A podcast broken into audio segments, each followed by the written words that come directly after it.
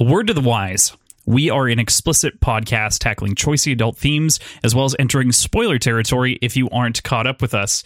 Today, we finish Morning Star, the last book in the Red Rising trilogy. So, you know, you should know all the fun spoilies, the fun turns that happen here. It uh before proceeding because there are definitely going to be some big big conversations going on.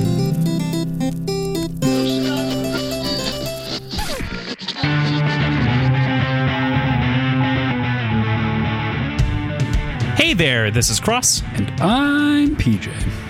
Had to play And with we- that one a little bit. Wanted to be a little bit more fun. More fun. And we are Words and Whiskey, a podcast for veteran and novice readers alike. We tackle fiction novels and love to talk about what we're drinking. Think of us as your drunk weekly book club. Holy shit, is this going to be a messy one? So, if you'll remember at the beginning of Morningstar, right before we started reading it, we decided, hey, let's put together a Deadpool and let's have, I don't know, 25 names on it. And, hmm, we can't remember now at this point if it was a quarter shot or a half shot for each of them, but 18 of those come to fruition today because it's the end of the book. Oh my god. It's also Monday for anybody wondering when we record. We record fucking Monday. Yeah, so after like the already, oh my god, it's a Monday thing, you know, the the Monday drain dr- brain Oh, drain day. That's not my problem. My problem is I've got four more days of work and school ahead of me, and I'm drinking heavily on a Monday. That's also true. That's that's a fair point. um, it's it's going to be a lot of fun. Like you said, it's going to be a whole thing. So this episode is going to be structured ever so slightly different, but we'll talk about that in a little a little bit here. Today is our ninth episode covering Morning Star by Pierce Brown, and we're here to discuss that end. We start on chapter 60 and roll right through the epilogue, wrapping up the trilogy. It's uh it's been a hell of a ride. Uh, yeah, yeah, it has. There's been twists and turns at every every stop, so Yeah. it's been fun. I I think before we go to what we're drinking, you know, just like what what are some brief thoughts that you have on uh you know, the book, the series. How how do you feel? Did you was it a good good use of time? Oh yeah, great use of time. So much, uh, so much fun to to read, and so much fun equally to listen to with uh with the audiobooks that are amazingly done. I'm just bitter. I'm bitter about how optimistic Darrow is. at at the end of this, you mean? Yeah, Yeah. That's that's funny and interesting to anyone who's read further than you. So uh all right. yeah, you know, it's it's good. So today is our ninth episode. Obviously, I've already said that. What am I doing? First, let's talk about what we're drinking. I haven't even drank anything yet. What is this? Uh, We're in for a tough one, folks. oh my god! Yeah, yeah. Uh, so, PJ, what are what are I'll- we? Explain what we're doing. All I have written here is lots of shotza. Um, so we decided we couldn't remember if it was a quarter shot for each person or a half shot for each person. And we went through the Deadpool, and spoiler alert, both of us got nine of them right of the 18 that come to fruition here. So- well, let's let's correct you a little bit. You got nine right and nine wrong. Yeah. which means for each one that you got right, I take a shot. For each one you got wrong, you well not take a full shot, but you know, take Yeah. a chunk. take a chunk. So instead, Yeah. because it's it's 18 of them divisible by 3, we did a third of a shot each. Hopefully that's acceptable to you guys. It means that each of us take 3 shots. Exactly. So, we decided to sort of coordinate it and do 3 of the same. What Crossland fucked up, but he'll get to that in a little bit. Um so the shots that we chose were the first one's going to be just straight tequila with a lime wedge. Second one is going to be a lemon drop turned into a shot. So vodka, lemon juice, and simple syrup. And the third one is going to be a mint julep version of a shot. Um, so that's just going to be sugar and mint and bourbon over ice. Yeah. And Crossland, would you? I, I did those as I stated. Crossland, would you explain Uh, what you've done? Well, I do have a tequila shot with a lime wedge. Okay, you did that one right. Uh, job. that's correct. Yeah, my my brain got mixed up when I was mixing these, so I was doing a little bit of prep before the show, just kind of getting everything ready. That way, I could just throw the cocktails together, so they'd be cold and like enjoyable right when we like start and whatnot. So I I got everything together. I put all the ingredients separately. For some reason, I juiced two limes in addition to the lemon for the lemon drop. I then misplaced the lemon and the lime and instead of making a lemon drop, made a lime drop. And then my mint julep isn't really a mint julep because it's got a little bit of vodka in it and it's got bourbon and it's got lemon. I tasted it. I must have poured some vodka in there on accident. I think I did the lemon drop correctly, but then poured the bourbon in, not paying attention to which vessel I was pouring into. So it's it's crazy. Does it But, still uh, have mint? Yeah, it's still got mint. Okay. It's it's it's wild. Um, yeah. It's stupid, is what it is. it's going to be a whole Um, thing. But the the other thing that I have though. here, yeah, it it actually I I've already tried it. It tastes it tastes okay.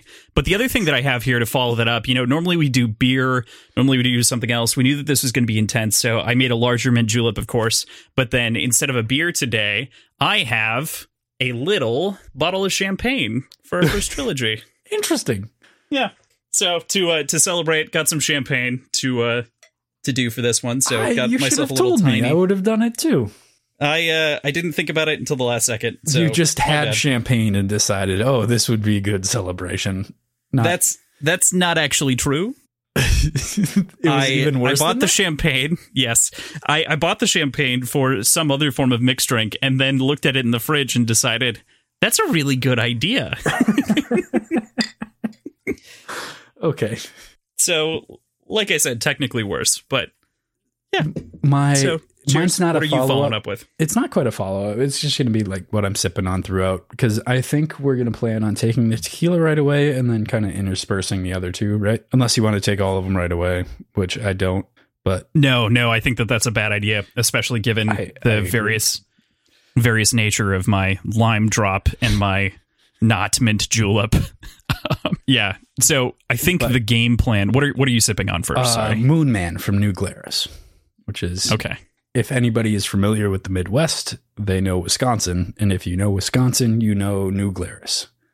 They are, I think, like the fourth biggest craft brewery in the country, and they're only sold in Wisconsin. That's kind of nuts. Yeah, So they're actually Milwaukee's best. Yeah, pretty much. But mean, not- of not literally, Glarus, but- not Milwaukee. Yeah. but yeah, Yeah, true. True. That's that's super funny. And also, uh, I've had what's what's their faint spotted cow? Spotted right? Cow's the Isn't- big one. Yeah. Spotted cow's the big one, which is a good beer. it's fine. Yeah. It- Right. Like, the it's best. nothing to write it- home again, it- there's nothing wrong with it at all, Mhm. and it's good. Yeah. but it's a it's a boring style that does not speak volumes to anything. Anyway, Yeah. oh, sorry sorry to rip on that a little bit. I do like New Glarus. Like they they put out solid stuff.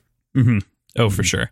So, to explain what we're going to do with the shots, like I said, this episode's going to be a t- smidge different because we've got the Deadpool and whatnot here. So, we're going to go through the Deadpool right away. Like PJ said, we decided that for every three characters, we split it perfectly evenly somehow. Good work, PJ. Um, so, we're each going to be taking the three shots. We're going to do one right at the end of the Deadpool. PJ is still going to drink for the predictions, per usual. But then in between chapters, uh, not in between each chapter, but every two chapters, we're going to take the other shots. So that'll be how it works. Okay. With that, let's get into the Deadpool and take our first shot, the tequila shot. So starting with the shot, then the Deadpool. Yes.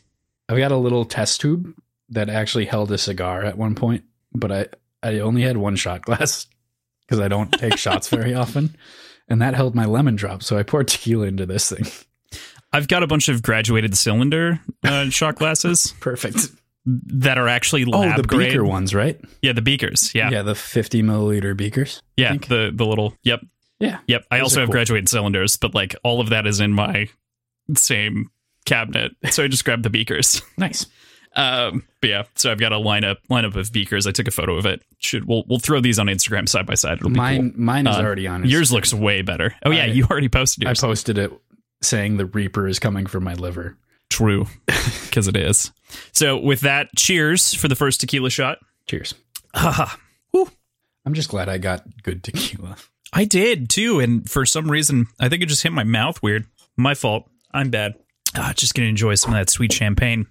Take the take the victory lap. Okay. PJ's Deadpool.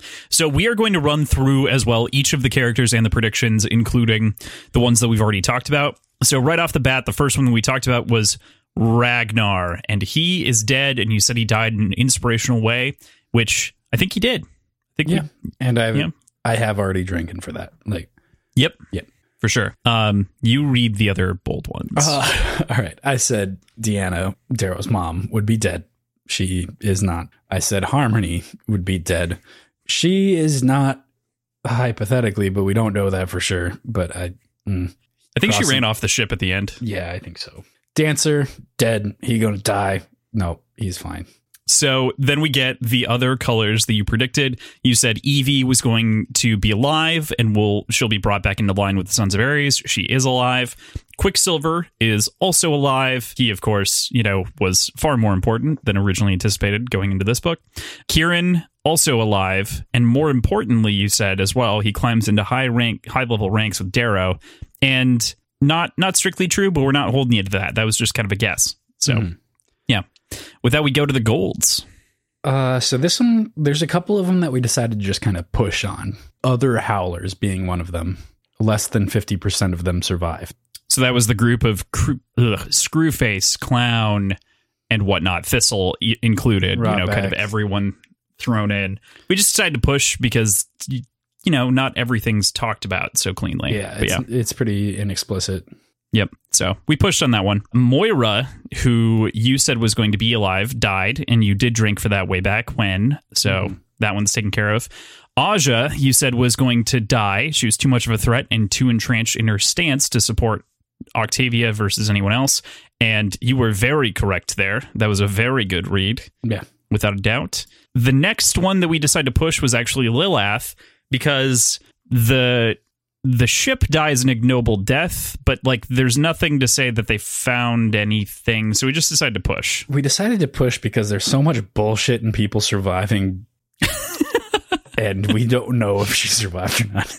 Yeah, right, right. it's uh, it's funny for sure. So, uh, Daxo is you said that he was going to live, and he does, almost like a Roque roll, and I think to some degree he's you know a big deal with Mustang. So I would say he's kind of like Mustang's Roque or I like best that- friend.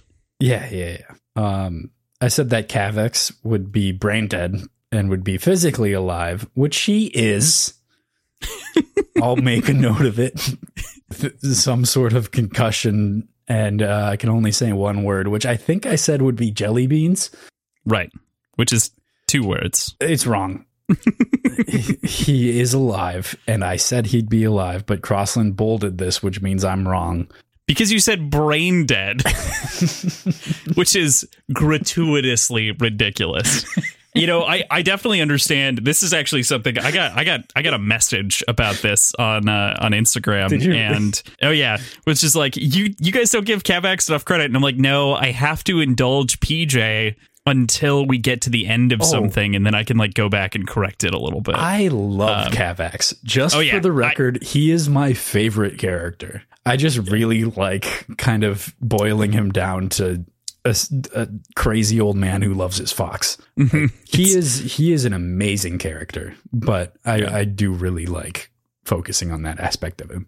Mhm. Yeah, it's it's perfect. It's fantastic, and I definitely appreciate it. They also understood and you know thought thought similarly. They were like they noted that, and I definitely also defended you in that way. Um, But yeah. That was that was from uh, one of our very long time listeners who's been with us since the first couple of episodes. So definitely, definitely, just wanted to call that out.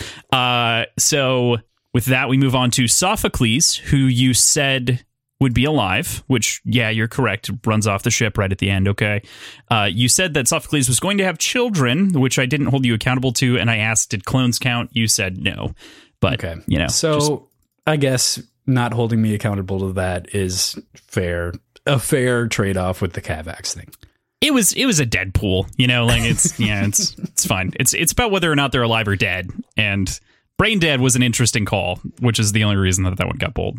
Okay, fair. Um, Cassius is alive, and you literally predicted like the plot, right? like you called out what was going to happen with Darrow at the beginning of this fucking book. You said potentially the blood feud is dropped, and that Darrow and Cassius will work together in the end. And you forgot your fucking prediction. I man. always forget my fucking prediction, man.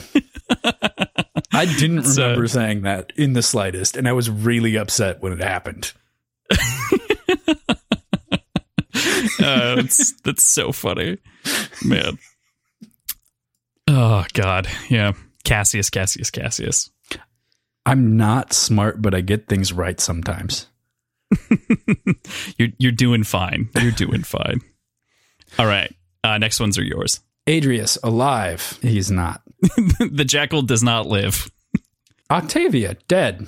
Early in the book. I said early in the book. Correct. Is correct. that why So that's hi- why. that's why you Yes. have this bold yes, because She's well, you did as say doornail. She is a dead old woman. right? But you were very specific that there was going to be like a power vacuum. Yeah, and so I think that this was this was another one where I was like, yeah, you're right on the call, but you're so so off on the reason. yeah, So fair enough. that was that was one that I swung. Mhm. So Roque is dead. You said Darrow is sad, but you know it's a cold blooded thing. Darrow gives him a chance, but he refuses, like Ragnar and the Gold does. You know, like the exchange between Ragnar and the Gold and Golden Son. You know, saying that he had the option to quit and then gets murdered because he double checks with society. Which, yeah, basically, but instead Roque kills himself instead of being executed or anything like that. Tried for war crimes. Right. You already drank So- for that one, right? Yes, yeah, I did drink for that one. Yep. So something Crossland drank for, knowing full well he didn't actually have to drink for it. Uh, Sevro dead. Yep. Hard on Darrow because it's a decision that Darrow makes that kills him. That was right. That was perfectly right until like a chapter later. yeah, I can't tell you So how how much I just sat there and I was like, all right, I'm gonna take this shot tonight, and then PJ is gonna do two next week because I'm I'm taking this so as to not spoil the story. Yep. So uh, that's that's good on you. Good on you for that. I do appreciate. I do So, appreciate uh, that. it's it's good. It's good. We also have one of those in your regular predictions here too. It's funny. Uh, Mustang dead. I don't think she makes it into Morningstar. Okay, that's wrong. Uh, Antonia alive, too slimy to die. Also wrong. And the final prediction is that Darrow ends up alive at the end of the book series where everyone's been trying to kill him, which is correct. Yep. I think that was a tough one. That was honestly a tough one. Yeah, you sat there and waited for a bit. Yeah. Yeah. I think I think you landed on alive because you're like, he's the protagonist. He has plot armor. He'll survive. Yeah, pretty much. But I also knew that the next series is technically a different, or the next book is technically part of a different trilogy, according to people. So I was conflicted and confused. Yeah. Yeah. So with that, we move out of the Deadpool, which was a great, fun time. We'll see if we do that again at some point in the future. Uh, and we will move into the regular predictions. So I wanted to bring this up from last week. Again, I asked what's happening with Cassius. You said Darrow is going to really wish he hadn't kept Cassius alive, and I drank for it. And I think in the end, Darrow is really happy that Cassius sided with him after showing him evidence. So I think you owe me one. Yeah. But I drank for it because I wasn't going to ruin it. You you are what you do to your liver is thankless and I love you for it. The pain that I put you through, poor little boy. All right. Uh, Um, the next one, the Jackal still has all those nukes, and you responded, "Is this a question?" Yes, he does. Prediction cemented. Of which, yeah, I'll drink for. Fine. uh, but you're drinking for the next prediction, which also related to the nukes, which is what's the Jackal most likely to do with the big bombas? And you said, so unrest by seeding bombs into the hands of the Red Legion, and when he finally has the majority of the helium three, he can and plans to take everything under threat of annihilation. He doesn't even need to use them. It's wrong, Which- but it is partially right. You were so close. I was focusing on the helium three part because they Mm-hmm. focused on the helium three part. Yeah, there there was you you had a focus because of the like economic impact, which I think is it's interesting, and I think it's also like a really good, really well. And the thing is, I this genuinely universe is so believe well that was fleshed out that probably that's possible. a contingency plan. I'm Mhm. sure he had Totally. that in the works too. But Yep, I, I don't disagree at all, and in I think big the fact bold that letters you, you, could, have you could wrong though, so I'm going to go ahead and take a drink. Correct. You should. I, I think that what's really interesting about that prediction, I dude, I, I stand by that prediction for you because I think that this series lends itself to actually such a wide berth of possibilities because all of the different things that Pierce has written and pulled in that an economic standoff makes a lot of sense. An economic nuclear standoff makes a lot of sense textually. Oh yeah. So it's not that far off. I mean, from from a very real possibility. So it was a great prediction. for sure. Yeah. Uh, so what's going on with Mustang, huh? The whole Cavax, Daxo, Deanna thing? You said. Uh some sort of arranged marriage. Mustang has no father but was raised by Cavax, so he is her de facto father. They're joining their families. Deanna is ultimately going to usurp power. She is the true big bad endgame.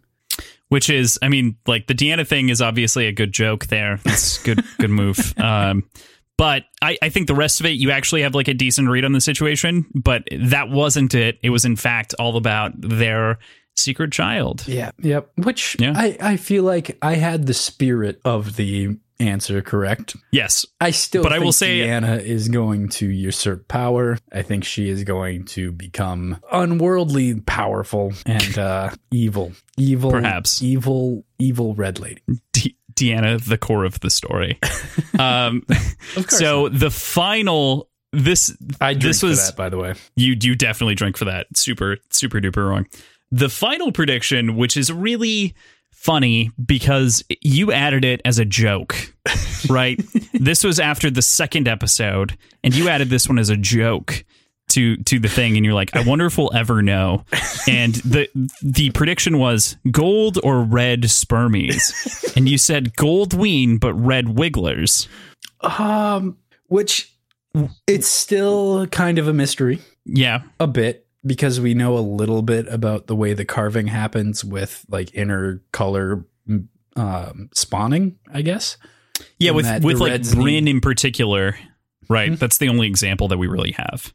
With who? Bryn, the Yes, wife she, of Fitchner. she needed to have her her womb carved. So I don't know if it actually answers anything. We don't know how it goes the other way around. We don't know if red sperm can impregnate gold wombs, or if Darrow was carved into uh, to have gold testicles. right, right. I think that that's that's the really weird, interesting question, and I think that it's not that that, is something- of a question. I think it, I think it kind of is, and I think It it's is. something that could be answered and explored in uh, you know maybe But a follow up it- trilogy. Do you think it ever will be? I don't think so.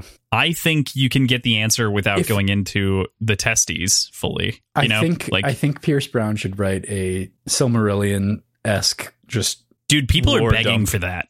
I think People it, are I think it would go begging for that. well. People especially want the conquering, like especially want the conquering. Yeah. I, I'm thinking I guess that would be more on more in line with the Silmarillion, but I, I'm thinking more just a dissertation of the medical science behind the physical differences in the different colors. hmm Yeah, I think that'd be I- really interesting.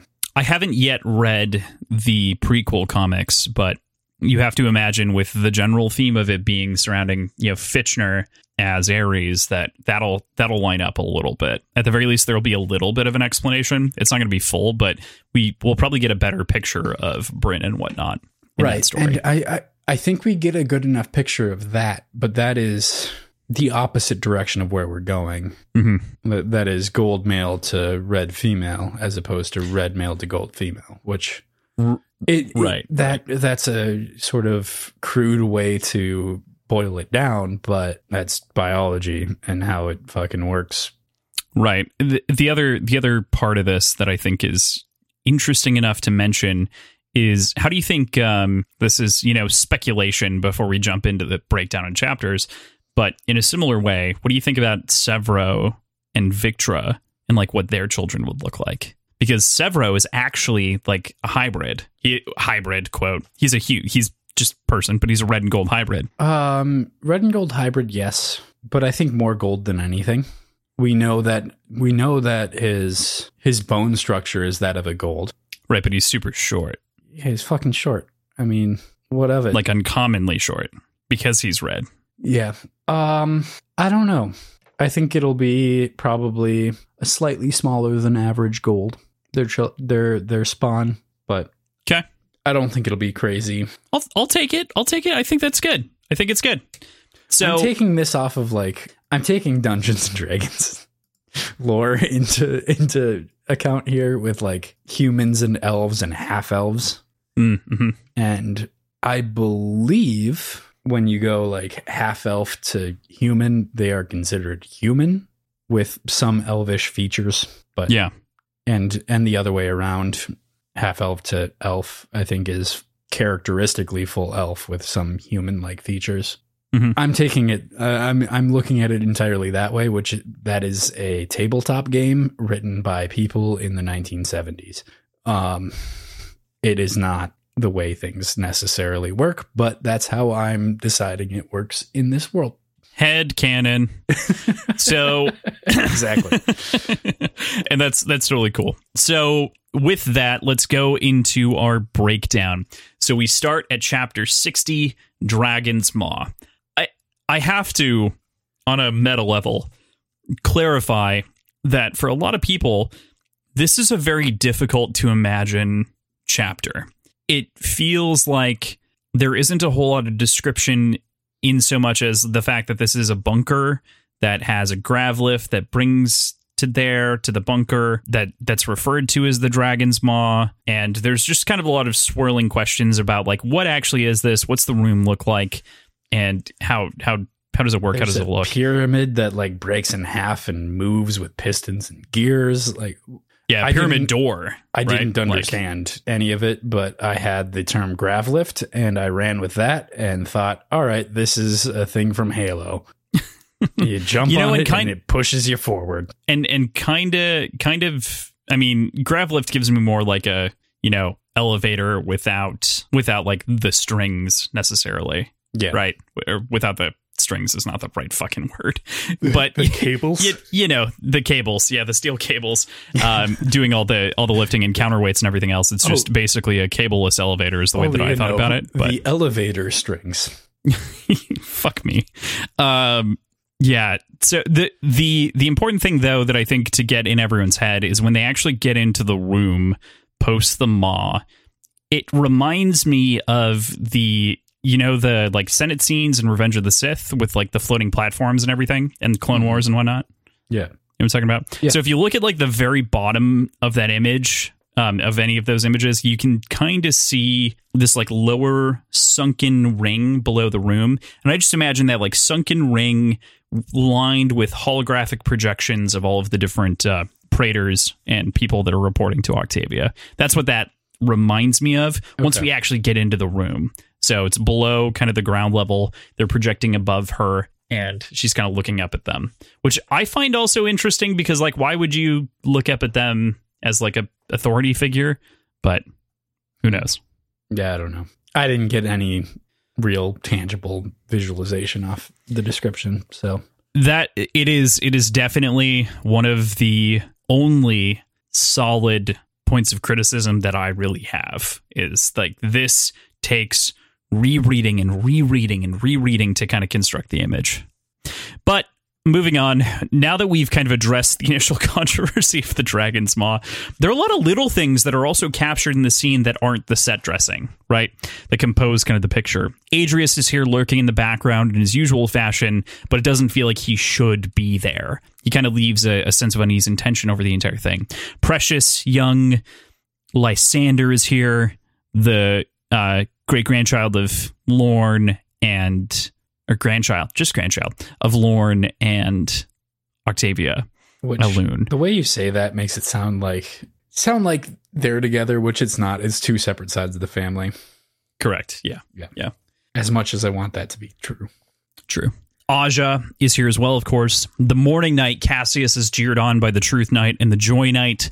So we get two more knights added, and we actually kind of interact with them. We don't really know their names, but we we see them, and they are here. Darrow's clearly down on the ground, but he's assessing the room constantly, taking in all these different threats. It's it's interesting. In post, and maybe the first time that you read this, did you pick up on Cassius's acting in the scene? His responses, trying to like get people to leave the room and ensure that he stayed. You know, he wasn't going to go shower off the blood or anything like that. Only after reading it and then listening to it did I catch that. So my first read through, no, didn't didn't catch anything like that. Didn't give any impressions of it. But, so you thought he was still a scumbag? Yeah, got it. Absolutely. Like as as you should, as you should. I think it's really eloquently done. It's really well done, but there are a whole lot of hints and a whole lot of really cool, well done, subtle things after having read the whole thing and going back and re in my case listening to it, which I think I've talked about this before, but that's what I tend to do is I read through it and then I listen to the audiobook. Mm-hmm. Yeah. Um, which I think really works well for him. I, I think it works well for for a number of reasons. The double pass, I think that in a in a unique way that is unique to this series, not fully unique, but Tim Gerard Reynolds does such a phenomenal job here that I mean we've we've jerked this guy off every single episode, but love he, it's so good job. Good. It's so good. It's so good. It got me through the entire first trilogy and like yeah, it, I mean, just absolutely phenomenal. So great work again, Tim Gerard Reynolds. Uh, a final victory lap for you on our uh, our trilogy wrap up here. But yeah, it's it's fantastic. He does a great job. He doesn't like what's what's nice about his voiceover specific to Cassius is he doesn't make it suspicious for sure. Like I hmm. listened to it the first no, time there yeah, he doesn't he doesn't make it suspicious or like seem like Cassius might be acting because that's the that's the like touch that you could lend in an audiobook, right? Is like you can lend and make it feel like more urgent or rushed and like kind of stutter through it to make it feel, you know, like he's having difficulty parsing it. But mm-hmm. Cassius is definitely in it at this point. He's uh right. He's he's cited. Yeah, I man, I I thought it was really well well executed. So extremely. We go on from there and we go to the execution of Antonia. Oh, did you have anything else to say about anyone else in the room at this point? Uh not really. I was pretty okay. pretty focused on Darrow and uh, Cassius. Okay, fair, fair. So we move on from there to the execution of Antonia. And my God, what a beautiful moment of payoff. Like, just perfect on a storytelling level. Mm. That she gets to sit here and squirm like a fucking worm as Octavia puts the pressure and basically calls her out for losing the battle so that Darrow could even be here in the first place. That it's literally her fault and she gets called out. And it's so, it, it goes, it escalates to the point, of course, where Adrius in the previous chapter, Darrow internally had monologued for Adrius and was like, she's just a sack of meat to him and she and he basically treats her that way saying i'd have the loyalty of a dog than that of a coward. And boy oh boy does that just fucking sting. Oh yeah it does. Yeah it does. And then fucking aja just like at, at the whim of the whim of octavia grabs her from around the back of the neck and chokes her from behind strangles her for a bit and then snaps her neck and just fucking throws her across the room like a wet napkin onto Sevro's onto, corpse. Yeah, onto Sevro's corpse. So I made a little bit of a like disagreement noise with you when you're talking about how perfect it was. And that's because I think it should have lasted longer. I think she should have suffered more. you know, Lea should have never cut her down. Well, of course not. It was Lea, right? Thistle. Lea cut Thistle. her down? Thistle. Thistle. Thistle. Yes. Thistle should have never cut her down. I was like, she killed Lea. What am I thinking? Yeah. Yeah. Yeah. I, I agree with you. She she could have hung longer. Yeah, she could have she could have seen seen how things worked out. I don't know. Hang her mm-hmm. by her toes. Yeah, with, without a doubt. Deserved. But now now that the uh, the trash has been disposed of, the meat bag, it's time to deal with the red. And I love I love that like phrasing even of like it's time to deal with the red and they're like they they just already are demeaning directly to him. It's, you know, his it's it's a pronoun to describe him and everything else. It's his call cast sign and yeah. It feels obvious, but because it's been so well like built inside the world, it it feels like a I don't know, a demeaning declaration. It's the power in the room. Yeah, I mean it is it is what he is, but they are trying to use it in a demeaning way. Yeah, you said it Yeah. right. You said it properly. So we move into chapter 61, The Red. And I, I really like the first line that Darrow gets to actually say inside of the room, right? They they pull the muzzle off of him and he says Octavia says, Imagine a world without the arrogance of the young. He immediately replies, Imagine a world without the greed of the old. And this does feel like a very like generational grind that happens even that's happening even today is the generations reflect on each other, their choices, their sacrifices. The wisdom of the old, of course, is that they've they've done so many things and they understand. Um, but it's also a, a reflection of the choice of society to be so complacent in the rights of humanity and things like that. It, it's it is only something that you can get away with. Like if you're writing a novel from my perspective you might start like oh i want to make this a general my general approach to this idea is going to be something that is representative of class struggle. And a bad writer would be tempted to put a line like this in the first 50 pages a good writer knows that you have to build the world, build the environment, build everything else, and then pay it off at the end and say what you really wanted to kind of say about the whole thing. And kind of, you can do it directly because you built the world to say this thing. I think I think the more poetic part of this is that after this quote, within a couple dozen pages, if that, we uh we kind of get the the proper perspective of the sovereign where it really doesn't seem like she's acting out of greed. Correct. She seems she seems to be genuinely out acting out of what she believes is the best for the majority of society. I I agree with that perspective, right? So I I agree if we take it from Octavia, right? But if we take the the lens from old gold, probably have this general sentiment, imagine a world without the arrogance of the young, thinking about the rebels and things like that that exist and the people who side, the golds even who side with the Democrats, right? And imagine a world without the greed of the old, like saying that back to the golds, a lot of the golds are going to be are really just like greedy nobility in a feudal society, right?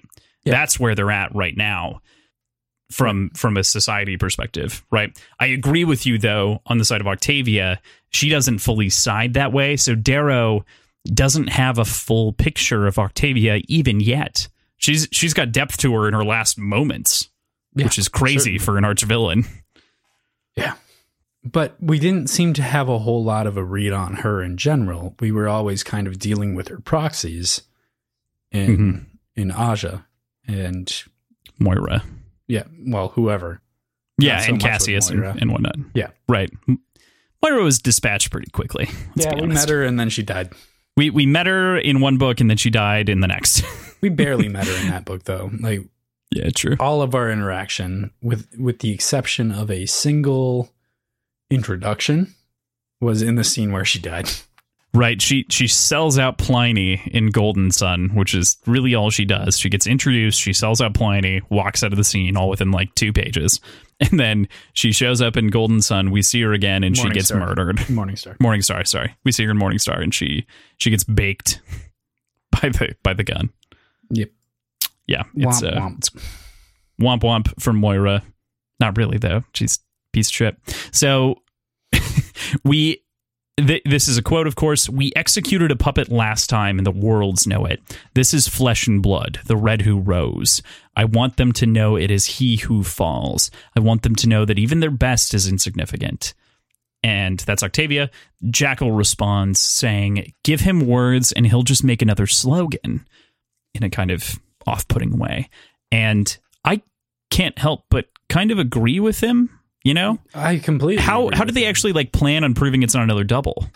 Uh, yeah. I don't know. Yeah. I, I I think that they like the the answer is maybe like letting him talk and like But- speak to the cameras and things like that. It proves it.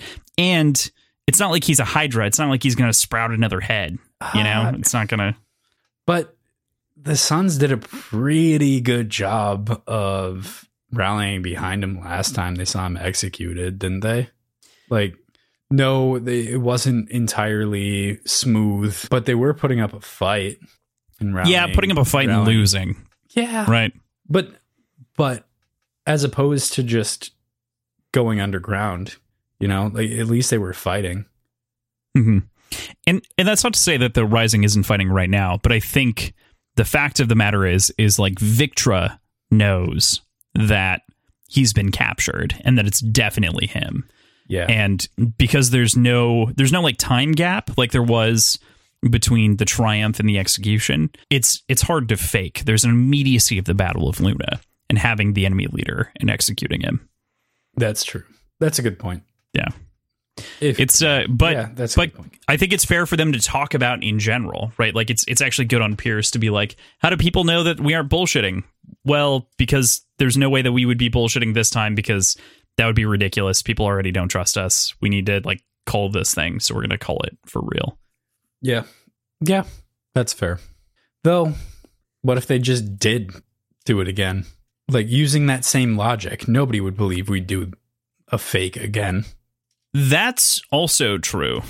It's that's that's interesting. They could definitely they could probably pull it off, but I think that that's not something that the Jackal is interested in, and he's no, the of like power player in the just room. killing Darrow, but it, it's a matter no, of right, right. how do you convince the masses after having been proven Well- to fraudulently fraudulently executed him once?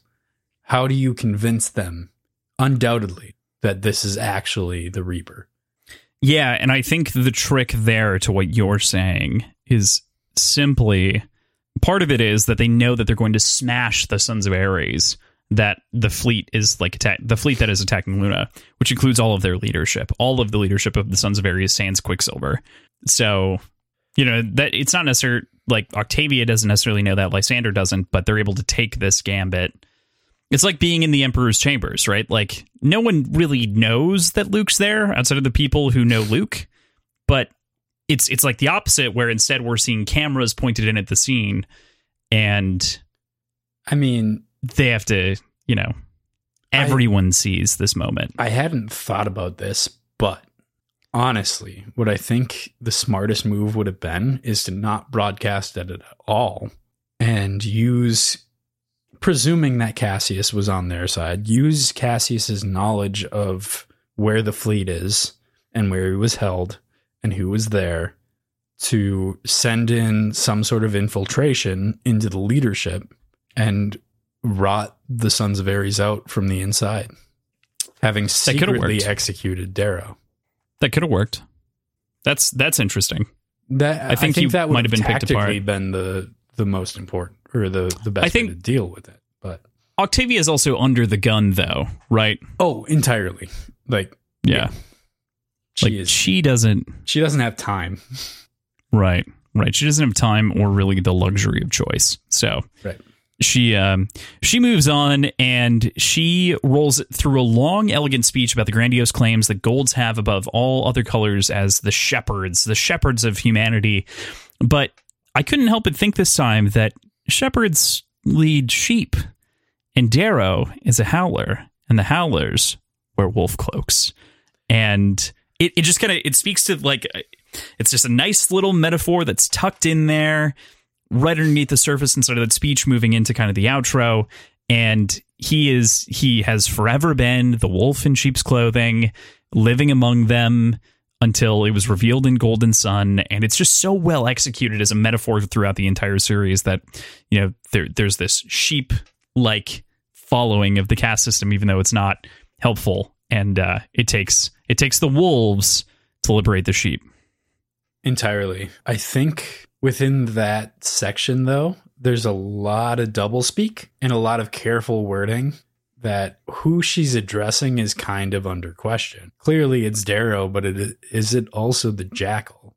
I I think I really agree with you. So I you you threw this note in our outline, and I went back and I, I reread it, and as you comb through, it almost reads as though she's addressing both Darrow and the Jackal, as as if it was some kind of future speech of preservation of her decision making that might stem from this moment, right? As though it might be read there. So the, Uh, let's, the, let's the in read, particular, let's read some of them. Yeah, yeah, yeah, I got I got this. So this man, once a noble servant of you, of your families, should have been the brightest son of his color. He was lifted up as a youth, awarded merits of honor, but he chose vanity to extend his own ego across the stars to become a conqueror. He forgot his duty, he forgot the reason for order, and has fallen into darkness, dragging the worlds with him. And with the knowledge that the jackal has all these nukes pointed at Octavia to take over society, this reads like a like a speech that you would give right before a coup, as well as a speech for the execution of Darrow. yeah. And I think it was intended to be both. There are two coups going on right now, you know, like actively at the same time. It's um Exactly. it's well written. It's well written, and it continues from there too. Of course, they talk. She reaffirms the power of the pyramid, which is obviously more directly addressing Darrow. But even the rest of that speech still points to the fact that he, the person, was awarded by society and by like living inside of this this bubble, this caste, they were able to excel and do well. And so just the the amount of like disrespect for the system deserves to be executed. And man, man is that it's it's good. oh yeah, very good. So we we run through this adrenaline pumping moment. Darrow is obviously psyching himself up while she's talking because he knows what's going on.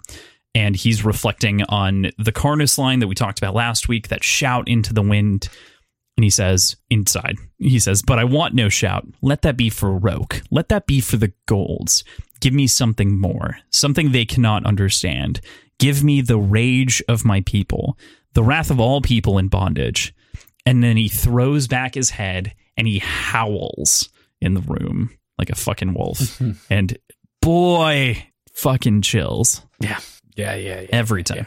And um, clearly, that's also a like knowing knowing now, knowing what we know after the fact. Like that is the the declaration of we're going. Like let's do this shit. hmm But also, that's just a fucking powerful statement to be made. Yeah, I mean, it's what's so interesting is that it's actually a smaller group of people that it's referencing. Like, it's only the Howlers that are really the ones who howl and do the whole like a woo thing, and you know, they're they're the people that follow Sevro and Darrow, the elite squad, and it's also that symbol that you're talking about. So it's interesting that he does that on camera, um, and kind of really hones it in as the the rallying cry, the symbol, and also like the title of the next chapter, right? Omnisphere Lupus, and kind of I don't know. It's it's it's an interesting intersection of uh, of metaphors that have lingered around the series. And I, I, it does strictly relate to the Howlers, but I, I feel like they've used howling as a rallying cry for the Reds in general before, haven't they? Or for the Sons? Yeah, yeah. Well, yeah, for the Sons in general, right? Yeah. hmm Yeah. I also like the idea that he he rejects Karnus's statement about the shout into the wind, and you know the that's the only thing we have, and saying give me something more is Eo's dream, right? The live for more claim is right there inside of that statement, and you can live for more than just that shout into the wind. You can live for something larger than just yourself, and that's kind of it's a proclamation at that point Mhm. of of sort of the difference in ideology between him and Eo's dream and the Golds and their thought on legacy. It's it's a difference in legacy. Yeah. Uh, that said, this sort of guttural howl is only as powerful as it is if he succeeds. It's just kind of desperate if he's then executed. Oh yeah, I mean it's. I, I mean, it reads as desperate or like a last cry, right? Like a, It- a final rallying cry. It's also interesting Yeah, because he doesn't use as a rallying words to cry, say his I point. felt like. right. But if he were to just get like cut down right there, it would almost read comedically. Maybe I, I don't know that it would. the The reason that I say that is because so much of Darrow and we've we've joked about it a lot is like speeches pre something big. That's true. And in in the most critical moment, he doesn't open his mouth and give a long prosaic speech. He becomes a man of action. And so, without saying anything, because he knows that he'll get punched in the face or slit quicker by Aja or shot faster by the jackal, he instead just howls. Yeah, yeah, it makes sense. Yeah, it's definitely a, a, a great moment. It's there's there's so much lathered all over this chapter, which is why we're lingering in it for so long. So the jackal is obviously, as we kind of described earlier, is appointed as the executioner. He he obviously has pressure uh, on top of Octavia and Aja to prevent them from stopping this. He even references himself as the the future hand of justice or something like that. And he pulls Sevro's gun out, thinking it would be a good way to send him off with his friend's gun. Of course, you know the the sort of mixed metaphor. But when he puts the gun to the back of his head and pulls the trigger, it fires a hot blank, burns the back of his head. But suddenly the jig is up, and all of the action unfolds in an instant. Hmm. Cassius kills many legionnaires very quickly with one of the most beautiful descriptions I've ever like seen for a stab through the head. Yeah. And it only kind of works because of the way that the razor is, right? Where it's like reaching out of the legionnaire's throat and it looks like just a red tongue, like he's just sticking his tongue out. But then when he yanks it backwards, there's just a hole in the back of his head. Oh my God. Just going backwards a little bit. This entire thing is dependent on the jackal being vindictive enough and vain enough to reject his own like uh scorcher for Sevros.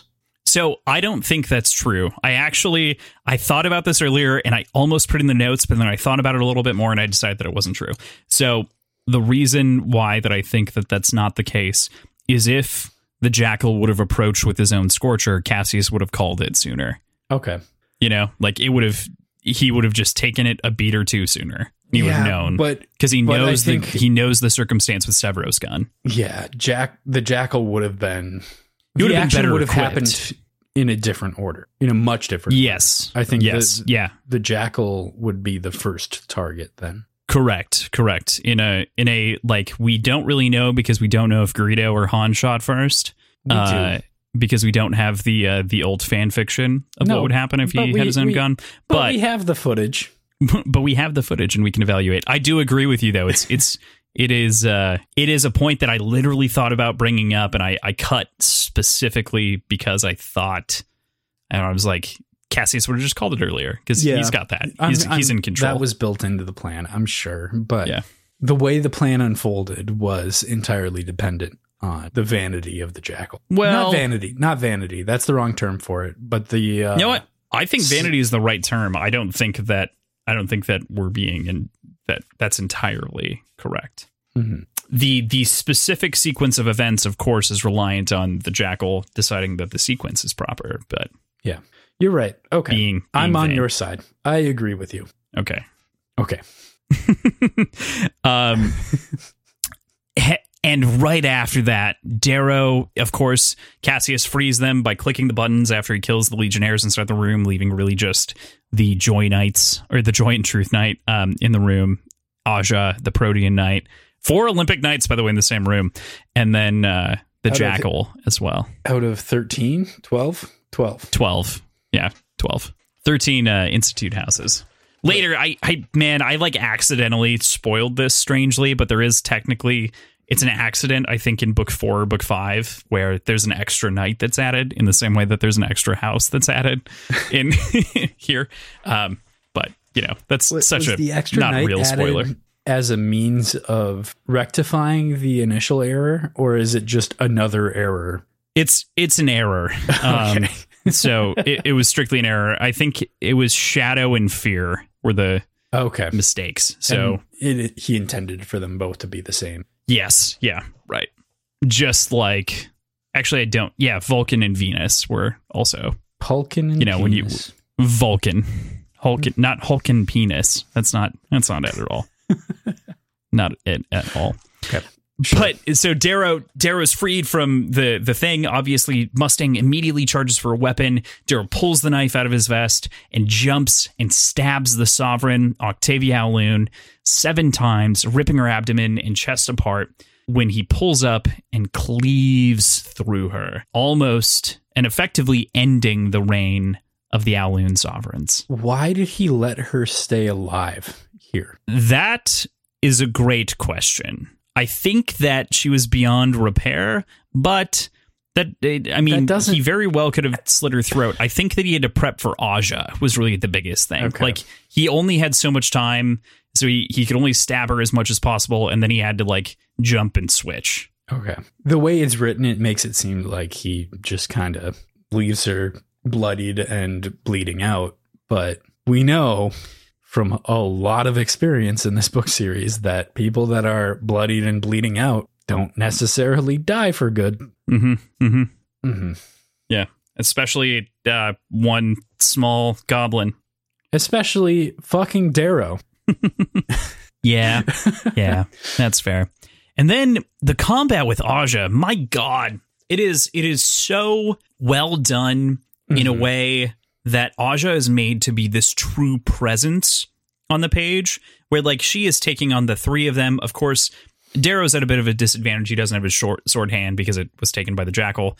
Um, Was it the Jackal or was it Cassius that cut off his hand? no, it was, it was it was the jackal. No, the jackal picked up his hand. Cassius had to cut it off. Yeah. I think. Yeah, I think That seems yeah, I think Cassius cut it off. Correct. Which just doubles you down on the like Cassius is a fucking Yep. jerk ass. But you Jerk know, they had to get to the sovereign. Yeah, welcome. We're we're here. This this is what happens when we have to do shots. Also, this mint julep piece of shit garbage is actually pretty good All right, with the with the lemon and the vodka. Yeah. good to hear. I'm shocked. good I'm gonna. I'm gonna name it by the end of this. No, you're not. I right. I am, and I'm gonna put the recipe on our fucking website. I took a photo of the drink already. Okay, sounds good. Welcome. Welcome. yeah i i think that it is well executed in all fronts Yeah. on on the side of aja she is truly a force to be reckoned with She is entirely. That said, this is one of those scenes, one of the few scenes in this entire series that I don't think lends itself to the the screen. We get a sort of play by play by play from Darrow, but it's happening and being described in way slower than real life. If this were to be done in live action, it would just look like a flurry. Mm-hmm. maybe you could do it in like animation in in live action. I don't think this comes across well. I think you have to kind of dumb it down and take out a ton of the detail and just look like 3 on 1 i think there are two options right? So there there's the dumbed down option that you're talking about. In general i'm going to prefer live action from a from a Yeah, I representation standpoint because i a like i i prefer live action personally I love like Love, Death, and Robots. They did a great job with science fiction concepts and really great short form short stories. That said, live action will always have some sort of mental superiority because it looks a little bit closer to real life. That said, how you would do this is either A, you rewrite the scene to be comprehensible, and comprehensible is a three on one, or you shoot this like you're Zack Snyder in this one scene and use a shit ton of slow mo and slow speeding yeah intro frames. So like the, the other way that you could do it is you could you can manage it by showing slow flashy movements where she's swinging between Mustang and then countering into Cassius and wrapping around him and nicking his ear or whatever. Like you you can show all of that, but what you have to do is you have to like do slow start and stops and like kind of it, it feels it can feel jerky when done poorly, which Zack Snyder has done it poorly in the past at the very least but it, it could look like that. It, it would work like that. But i don't i don't want Zack Snyder directing i mean you could I, th- I feel like there are some fight scenes from guy ritchie. Guy ritchie yeah similar similar style. He actually he does it better than snyder does. Snyder snyder tries to construct photos i think which is unique yeah. and interesting. Guy ritchie focuses on the entire like emotional movement of a fight scene i think Zack snyder thinks in the way that like comic book frames are yeah and think Guy right. Ritchie cares about the film medium. So, Mhm. yeah, Guy Ritchie's a good call. yeah i i hadn't thought about that ahead of time but i think he could do a good job with this or his uh, his DP. He's got one DP that he works with a ton. It's actually I don't know what DP jarring. stands for. I know what Uh, DP director- stands for, but director I of don't, I don't, I don't know what it stands for in this context. director of photography. okay. Um, yeah. It's they're they're generally the people who do a lot of the framing and construction and like they kind of settle on like moods and angles. The director is like the orchestra, the or, the orchestrator of the entire orchestra, The conductor.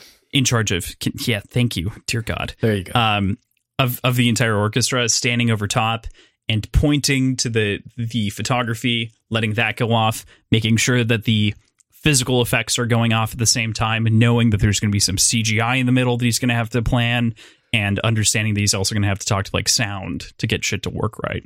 So hmm. directors are really interesting because they're in charge of so much, but they aren't. Directors are behind the camera and they also like manage the shots, but for the most part, a lot of film and TV shows are are managed by other folks behind the camera immediately. It's not like every director is sitting with the camera on their face. Mhm. You know, it's that's not strictly their job. Right. Their job is the whole project. So That makes sense. yeah. Anyway, so then all kind of the little pieces fall into place after that, right? Cassius throws Darrow a syringe of snakebite, which is a courtesy of Holiday to bring back Sevro. Scyther helped to build the vest that was that was exposed by the blanks and kind of exploded outwards to show Antonia and to convince Antonia that Sevro was dead and that Cassius was leading them and you know leading Antonia and everyone else and convincing everyone else that like this was a this was a trap that was well executed by someone who was on the side of the sovereign and society. It was mm-hmm. so well well telegraphed that obviously you were convinced. You didn't have any suspicions. Yeah. No, I was entirely convinced. This was But- there were a whole lot of turns that did not cross my mind ahead of time. Apparently they Yeah, did. like the Cassius thing. Like apparently like, I way guessed that at before the book beginning of started. book, but uh don't remember that and uh disagree with that still to this Yeah. to this moment. I, I think what's so what's so interesting about uh, some of the the opinions and everything else that you held is that like we talked about Dr. Virini and Mickey last week. We talked about some of the like immediate collaborations that were happening between folks. You're like, I don't know, and like you you couldn't work it out, which is good. That's that's like good Who clever would writing. guess that? Nobody that I know. uh, Who would our- fucking one of our that? guests? One of our, our, our one of our upcoming guests that we'll talk about at the end of the episode. I, I'm so excited for him to tell the story, but he had a whole moment on chapter 58 when Sevro died, and it's it's cleverly written. All the all the Chekhov's guns are planted, but man, it does not. It's not predictable, not in the slightest. Fair enough. But you remember when I talked about Cymbeline last week and the poems connection? I do. You went on and on and on. I, I did, I did. And part of the reason that I went on and on and on about it is A, like a lot of people, I said Cymbeline the whole time. Cymbeline's one of the pronunciations. Cymbeline is the more common pronunciation when I, I did a you can just say you're research. wrong. You don't have to like pretend that you were right obscurely. Well, in this circumstance, I was right obscurely um, because that's how I remembered it and how I read a lot of people write about it on the internet. And then I did a little bit of like natural Shakespearean search and they, they said Cymbeline. So I'm correcting for those folks. So correcting. Remember, it's correcting, not adding alternate correction. leave me alone. But that poem clearly telegraphs this moment. Clearly, right? I didn't read the poem. You don't know, right, right, exactly. No one read the fucking poem because they're like, "Oh, this is a this is a poem that you read over the top of someone's grave." Neat, but the plot of Cymbeline directly translate not not perfectly directly, of course, because I said it's kind of Mulan like, but it it translates to Sevro almost as well as it does to Darrow in in the upcoming scene, of course, which is you know this like faked death revival moment. Mhm. So yeah. Yeah. It. What'd you what'd you think of Sevro's whole revival? I think. Um. Obviously, it makes sense in hindsight. It caught me off guard. It really did. But it does seem kind of odd. It seemed odd that uh Sevro really didn't get basically any sort of epitaph, even internally in Darrow's monologue. Um, just there was nothing. There was no no words for the falling Sevro. So it kind of makes sense that he wasn't actually fallen. Yeah, right. There, there was barely a passing moment, and given a lot of the scenes post Sevro's death are quick and their action, it's moving from moment to moment.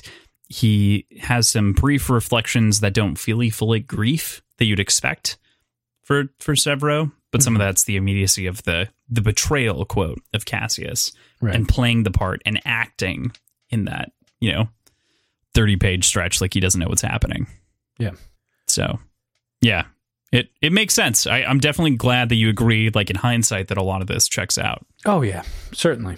With that, though, we stab the snake bite into Sevro.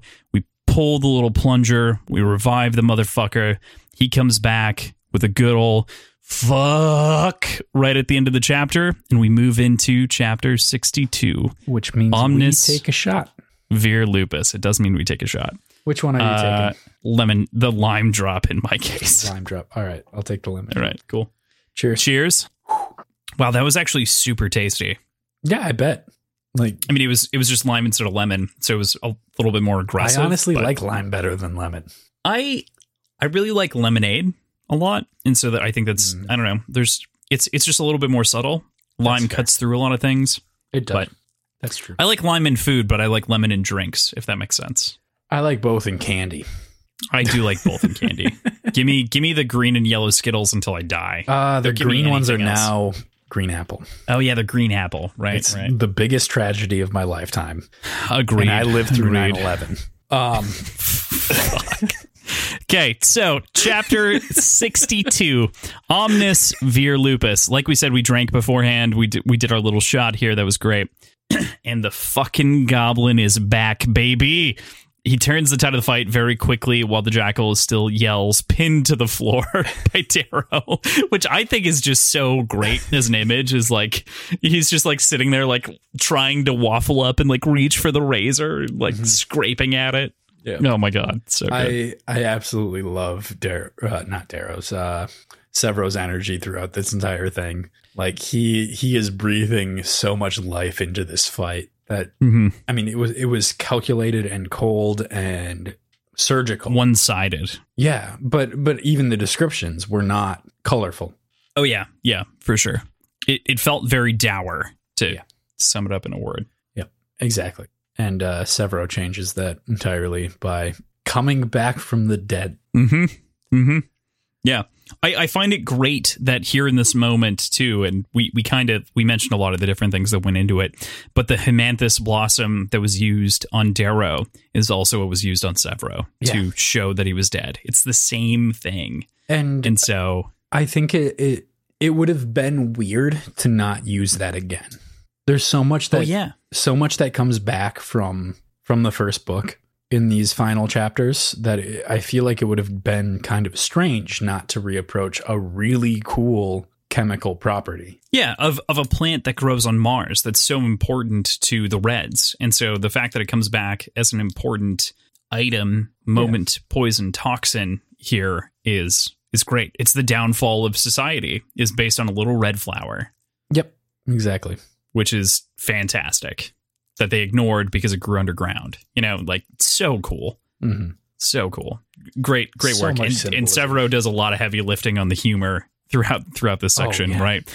Aja contributes though to the humor by telling him to like shut up constantly, where she just like is clearly breaking between sword fighting the four of them, with sword fighting, razor razor dueling the four of them. You can call it sword Uh, fighting. I get what you mean. Yeah, I mean they're they're dueling. They're all they're all yeah the battle between the four of them, and he, she's just like yelling "shut up" because she needs to focus and it like doesn't want this. and man, it, the fact that they like barely like they still barely make it out with the four of them, although that's enough to completely overwhelm her. It's just speaks to speaks to Aja Grimmus, you know. Mhm. Ash Lord's daughter.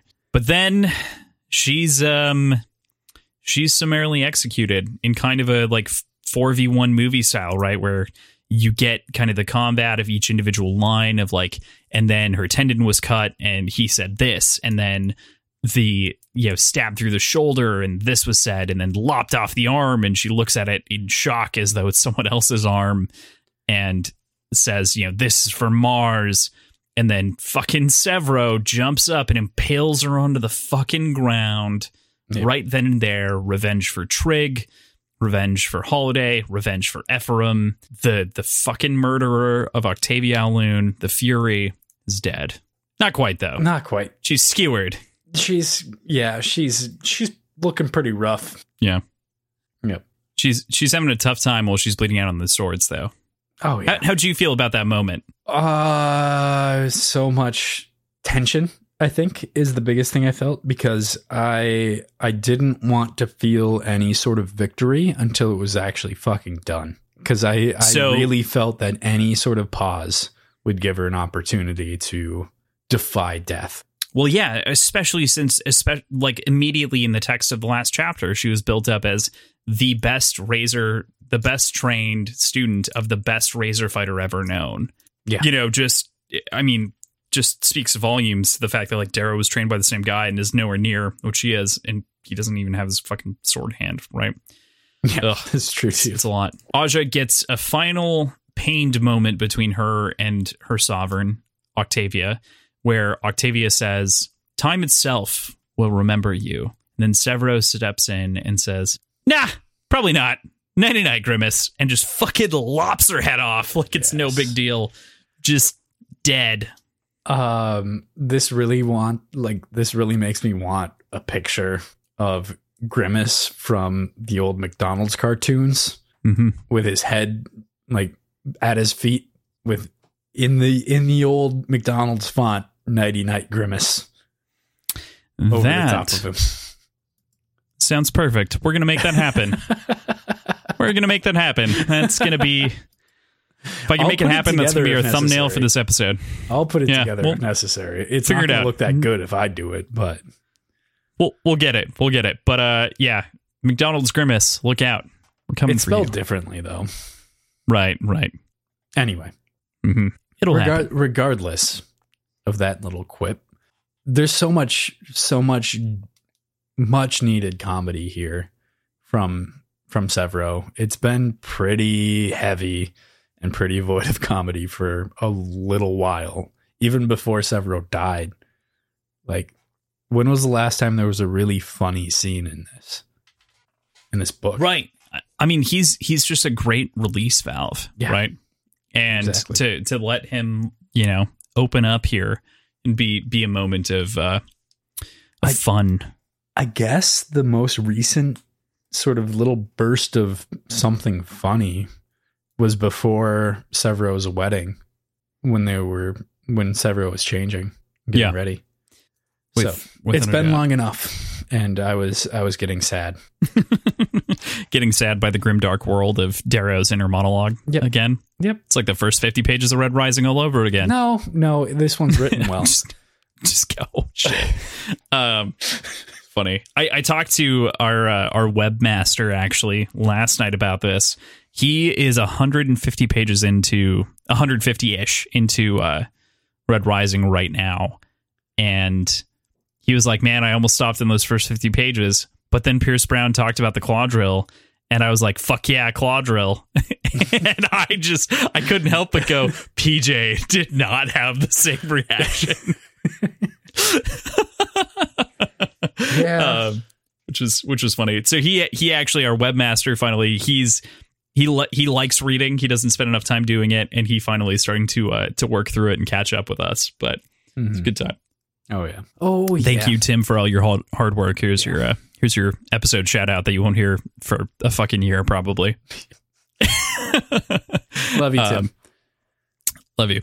So, man, I, I find it I find it interesting, of course, that we move from that moment where Aja is decapitated to Lysander, little little nine, ten year old Lysander, Ten. standing up, grabbing a razor, and getting ready to fight as this little kid to protect his grandma, like any ten year old would probably do.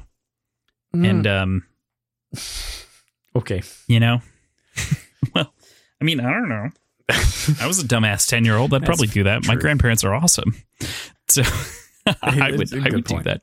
Uh, yeah. I I mean, uh, it's um, yeah. I mean, he he stands up and it's pretty futile, of course. Yeah, he uh, he kind of realizes that they will fucking kill him. Like there's the there's the look exchange between Mustang and Darrow after Cassius says, like, I don't want to kill you. Like that. Yeah, they would. They probably would. It's probably a murder. Despite the fact that this is the protagonist and he is kind of held to a fairly rigorous moral standard, he they are leading a terrorist organization.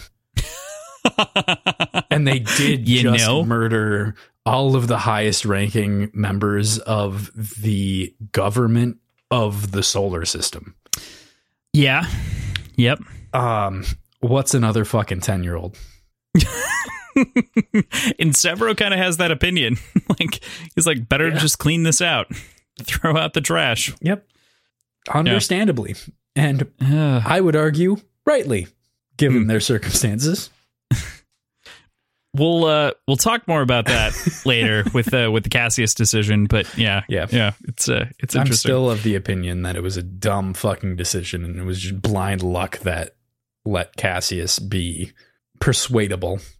I don't think that it was blind luck, and I think that that leads really well into our next kind of pointed topic here, which is, you know, we we come to Cassius and why he decided to go against Octavius, uh, Octavia, not Octavius, uh, and I think that there has never been a clearer moment of obvious of an obvious turncoat, right?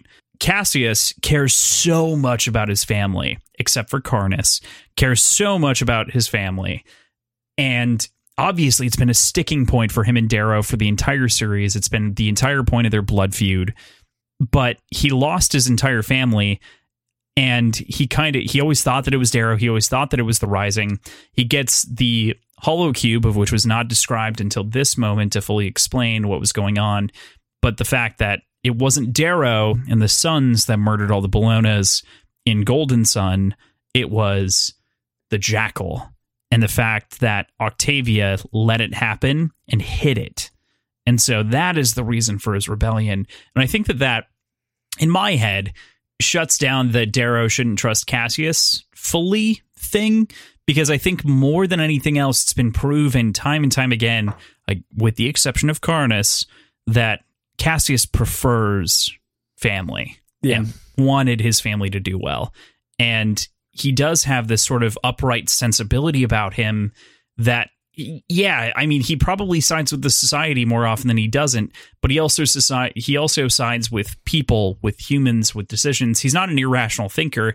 He just kind of like he's a 20-year-old and he for a brief moment got sucked into a power vacuum and then kind of came out on the other side with it with a different understanding once he was inside of the rising and kind of a captive.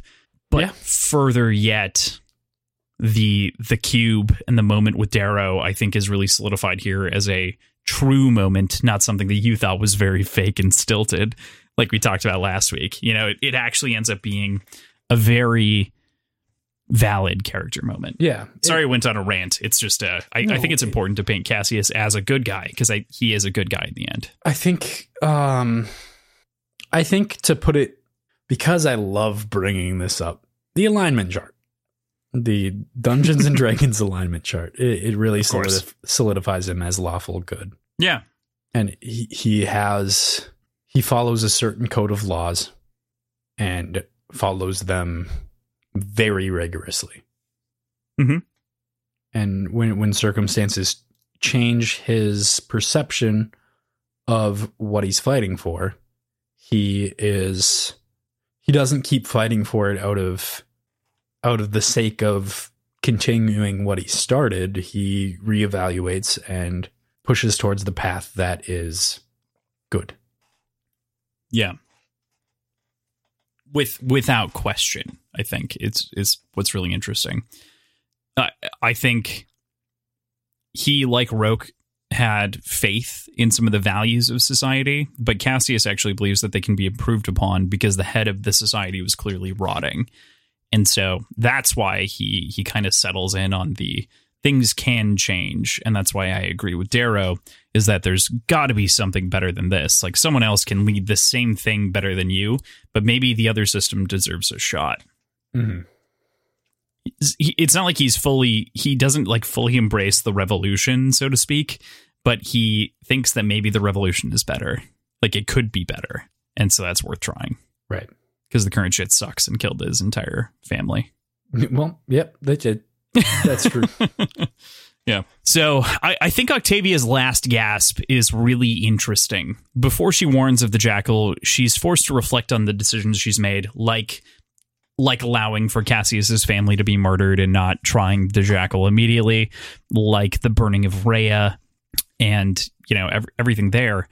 I find it interesting that Darrow positions it as her looking on her sins at the end of her life, but she rejects that idea and says that they were sacrifices as though they were intentional and that was acceptable at the time. It was the choices that had to be made in order to rule. What do you make of that? And do you think Darrow would do the same if in a similar position? Um, she seems entirely genuine. Doesn't seem to be coming across as vindictive or spiteful or anything like that. And yes, I think you would have to. I think at the scale that they're acting on, there will always be situations where he has to make sacrifices in order to improve the most amount of people at once or make make sacrifices in decisions of who's right and who's wrong. Like there there there are going to be so many sacrifices and it's going to be so taxing even to Darrow who's not going to be the leader. Mhm. Presumably he'll be involved in leadership, but not the leader and he'll still have really heavy decisions to to make and sacrifices to to make. Yeah. Yeah. And I, I think it's worth also mentioning too here, like the docks of Ganymede, he's already kind of made a decision that was a sacrifice. He intentionally sacrificed the the sons of Ares, right, for the alliance with the Moon Lords. And then also, subsequently, he decided that the right thing to do was to sacrifice the lives under the veil that it was the sovereign that did so, Octavia that did so, and Roque and you know the society at large bombing the the docks of Ganymede which are Mhm. also inadvertently sacrifices. He hasn't had to deal with that yet, but it's clear here that he should maybe be thinking about that and considering it because he's done the same thing. I think he's not thinking about it for probably the same reason why the sovereign kind of speaks to it without is bringing it up. Yeah. well yes but she speaks to this sacrifice in in a very diplomatic and not necessarily that heavy way because in in that position she doesn't see the explicit results of those decisions. It's completely obscured. Like Mhm. it, it is it is a signature on a piece of paper and that's the end of what she has to deal with with it. That was kind of the same with the docks of ganymede. Darrow made know- a I don't know if decision and it, it was completely obscured from him. He hasn't dealt with any backlash from it. He hasn't seen any aftermath yet. Sure, sure. I think you're right on the signature for Darrow, right? So like he he's still looking at it as a signature on the paper. I think Octavia has even in her last moments righted herself emotionally that she made the right choice in burning Rhea to preserve the society, right? yeah So she's she has no regrets about the decisions that she made. I think Darrow, with your metaphor, might have regrets about the decision with Ganymede, but hasn't had time to come to that conclusion. The sovereign has been ruling for 60 years. Even if she felt some regret for the decision that she made versus what she could have been, like what the alternative was, I'm Mhm. sure she has trained herself to suppress any of those feelings because there's just so many of them. There'd have to be so many decisions made on a weekly basis over the course of 60 years Mhm. that you you can't you can't bring yourself to grieve over one decision or another even though yes the burning of Rhea was a huge thing and a huge decision but at the time it was probably not that big of a big of a decision to make Com- uh, mm, comparatively because it was an uprising. It was let's do this or we will all fucking die and they they legitimately pose a threat to us Yeah. And this Yeah. is coming from not necessarily the most explicit knowledge of that canon, but something something like that. Like it was a decision that was made tactically because otherwise maybe we wouldn't be here. And over time Mhm. that gets justified and it becomes calloused. Yep. And it becomes a calloused emotion. That's a great point. Mhm. I'm not necessarily saying that she made the right decisions, but I think over that amount of time, any decision that she makes, she justifies as the right decision and puts out any sort of opposing view, like just out of her mind. Because what's the point of dwelling on that when you have so many other decisions to make? I kind of rambled there. I don't know if that. No, I. I think it was I think it was all really good. I think especially bringing up the fact that it is like it is a callus that she probably rides over a lot is actually really interesting, especially when you compare it to the Ash Lord in the next chapter, right? Who is effectively the executor of that decision, and it's not a callus to him. That was a just a decision that was made, just a signature on the paper, like you said. It is a fundamental thing that still haunts him is pulling that trigger, It's calling the him. order. Right. It's de- it has like his name is the Ash Lord because he burned Rhea. Like Yeah. yeah. I think you can't get better than those two comparisons side by side in the society leadership and how they feel about those moments. And Lysander is interesting because I think that he is the he fills the gap between those two perspectives that we're presented with. Octavia in her last moments still admits that she did no wrong, and Ashlord, still alive, Ashlord Grimmus, he believes that what he did was necessary but wrong. And I mean he's not he's not dead or even approaching dead yet, but like Mhm. you know, he uh he definitely very quickly is convinced by Lysander of all people. So we'll we'll talk about that in a second. But with that, the chapter ends, chapter sixty-two, with Jackal's wicked laughter and an assumption of something bad about to happen. Chapter sixty-three. Mhm. So we move into chapter 63, The Silence. And boy, it doesn't start right away with this, but the the line that pulls me in or the, the paragraph that pulls me in is the one where Jackal is talking to Darrow and recounting the lessons of the Institute. And he says, I remember the feeling of being under the ground, Darrow. The cold stone under my hands, my Pluto house members around me hunched in darkness, the steam of their breaths looking to me. I remember how afraid I was of failing, of how long I had prepared, how little my father thought of me. All my life weighed in those moments, all of it slipping away. We'd run from our castle, fleeing Vulcan. Excise a little portion here. It was a week before we killed a girl and ate her legs to survive. She begged us not to, begged us to choose something else. But I learned in that moment that if no one sacrifices, then no one survives. And A, fuck, that is an incredible line. B, with what we just talked about Octavia and thinking about sacrifice, you know, like that lines up He with makes their a really perspectives. compelling argument. He, he makes a really compelling argument. and eh, I can't find a fault in it. Like, what happens if none of them eat any of the other children? They all fucking die, right? Right.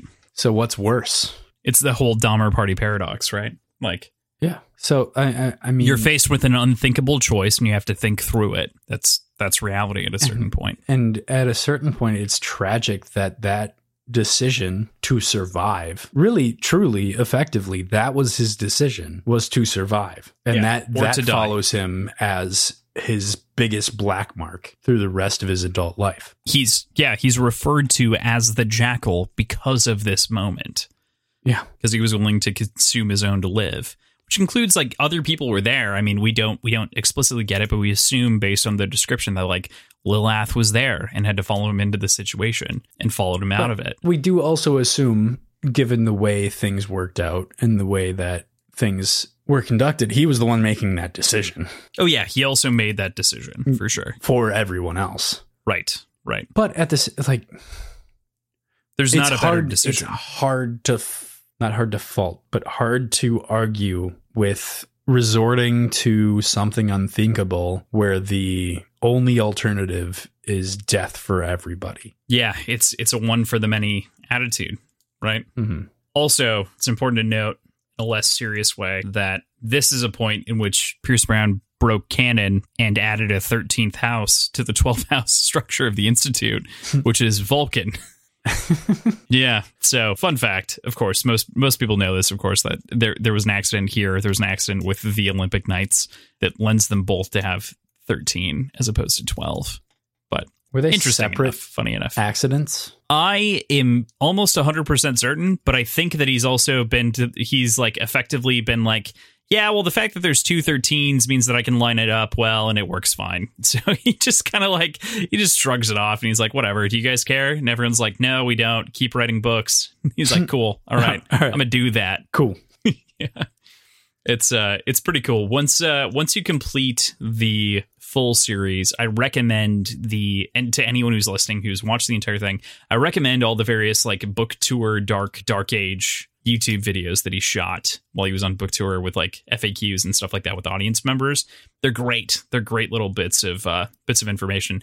Some of which I've talked about on the podcast without spoiling future things. Yeah. Like the hat. We we talked about that the death hat from book 1, which Yeah. is notorious. It's pretty funny though. So the the end of this though is that we also find out the final twist of the book, the final twist well not the final twist of the book, but the final twist of the knife, the brutal twist here is that the jackal didn't have the bom- bombs on Mars. He planted the bombs on Luna and he was holding the sovereign hostage to elect himself sovereign to hand off that torch. Darrow fucked it all up, of course, and Lilath knows that and so he starts just blowing the shit out of these fucking cities. And boy, oh boy, mass, mass genocide. I think this play is really, really smart from the Jackal. Like evil, Oh, yeah. e- fucking evil, of course, sure. But looking at this entirely from a tactical perspective, um, he set this up as a as a means of pressuring and kind of strong arming the sovereign into giving him essentially unlimited power. But he also knows that Darrow is kind of the perfect target for this kind of pressure as well, Mhm. because Darrow cares about people. Right, right. Just in he cares general. about all the little people. he cares about individuals and the jackal really doesn't so i mean the the actions are clearly atrocious and despicable and whatever other horrible term you want to put towards it but it perfectly fits his character it is so honestly well matching exactly what the jackal would do as a character as he's been built up until this point and i'm i'm really happy with the way that this plays out I, I think without question, I agree with you. I think that just to kind of like tag into that, he starts triggering the bombs and he tells Darrow that there can be peace if Darrow kills himself, makes himself a martyr like his wife who died, like Eo. Just kind of like rubs it in his face, scrubs it back at him. And with every couple of passing moments, he continues to detonate bombs, killing millions at a time, making Darrow contemplate this faster than he would otherwise it fits brilliantly with his character. He's he's a fucking fam familicidal maniac. He he fucking eliminated the Bellonas outside of two, and he also executes millions at a whim. He has no real goal outside of the power or control of everyone in the society. But even then, like what's imagining the jackal as sovereign in some alternate reality is awful. Like there's no reality in which that that is positive for society. Um, Like Octavia was better than he. I don't know about that. Oh man. I don't. I think I think the jackal I, think a benevolent jackal could run a good society. no, but I, I, I think, don't- we don't I have a think benevolent jackal. Would run a very lean, efficient society. I think I think the society that the jackal runs would run very cleanly. It's Yeah. just a lot of fucking people would die for that to happen. So in response to the ask to make himself a martyr, Darrow takes a second and reflects on his life and all of the friends that would await him in the afterlife. He thinks about Roque, he thinks about Lorn, he thinks about all these people who could be waiting for him in a veil that he doesn't fully acknowledge or believe in. And then we really land on like the crucial theme. Cooks, cooks are the theme. Shit. Uh, is it is it cooks? It might It's be always cooks. cooks. Just It's always cooks. I I saw I saw you write theme in the notes ahead, and I had to. Yeah, yeah, that's fine. No, interject. I mean, in a jesting way, it's actually funny how like cooks keep coming up as a concept that seems to like intertwine It's well because with people uh, make fucking food, Crossland. Well of course and that's a good thing to have in a story It doesn't mean that cooks are the theme of the book. well we'll get back to my my concept that i'm talking about here with darrow in are, but a moment But it doesn't mean they have to be. but but our our web our web guru tim and i had a conversation last night as well which is most good fiction has a couple of different traits and two that like lend itself to being really good or really talented writing is you know where they eat and you know where they shit and like that is those are details that like just mean that you're paying enough attention to the actual human behavior of characters mm-hmm. that you care about every possible thing that's going on with them, right? And so the the reason that I kind of like jokingly reflect on the the whole cooks theme is a it's lent itself to very interesting chapters like bacon and eggs chapter 24 and golden son. It's still on my brain for some reason. And a number of other different moments like rescuing the cook in in red rising. It's important because it's a real thing that real humans would do. And that's Yeah. it's, it's something that factually people care about. Like they care about their food not tasting like shit because it lends to the rest of the happiness of themselves. So Yeah. there's your breakdown of the themes of cooks and why I thought it was important to make these jokes and references Makes total sense. three books now and 30 episodes. Has it been 30? It's been 32. Jesus. Yeah, this this is 32, man. It's right. crazy. Anyway, moving on. So Darrow is taking the second, of course. I, I just want to reiterate the thought because we disconnected with Cooks that he's reflecting in his life and all the friends that could await him in the afterlife. And he lands on the crucial theme in this dark world, not Cooks, but faith and hope. And that hope lost and faith lost while you might lose the connection to the immediacy of a god or a spiritual afterlife or things like that that he's lost over the course of the the story you can regain faith and hope in the people that you loved and having friends and this social network of important people to you even in the darkest of times. And i think that what's what's so crazy to me is i experienced these stories for the first time well before the pandemic. And in post now i can't help but look at that and be like yeah that's actually like what connects people what matters the most and is very very important inside of this book and inside of life in general. So i i really i love the theme of this book it's it's kind of it feels dark when you look at it at first and it doesn't pay off until here when you're looking at it thematically Yeah. I think um, because you lose you lose friends you lose those connections throughout this book but you you arrive at this place now where it's like all that matters is what i have this this entire sort of passage seems a little out of place though. The the tone and the pacing is entirely different and obviously it's an internal monologue, but it, it really it doesn't blend smoothly with everything else surrounding it. That said, I think it's important and I think it's a, a powerful message to be had here.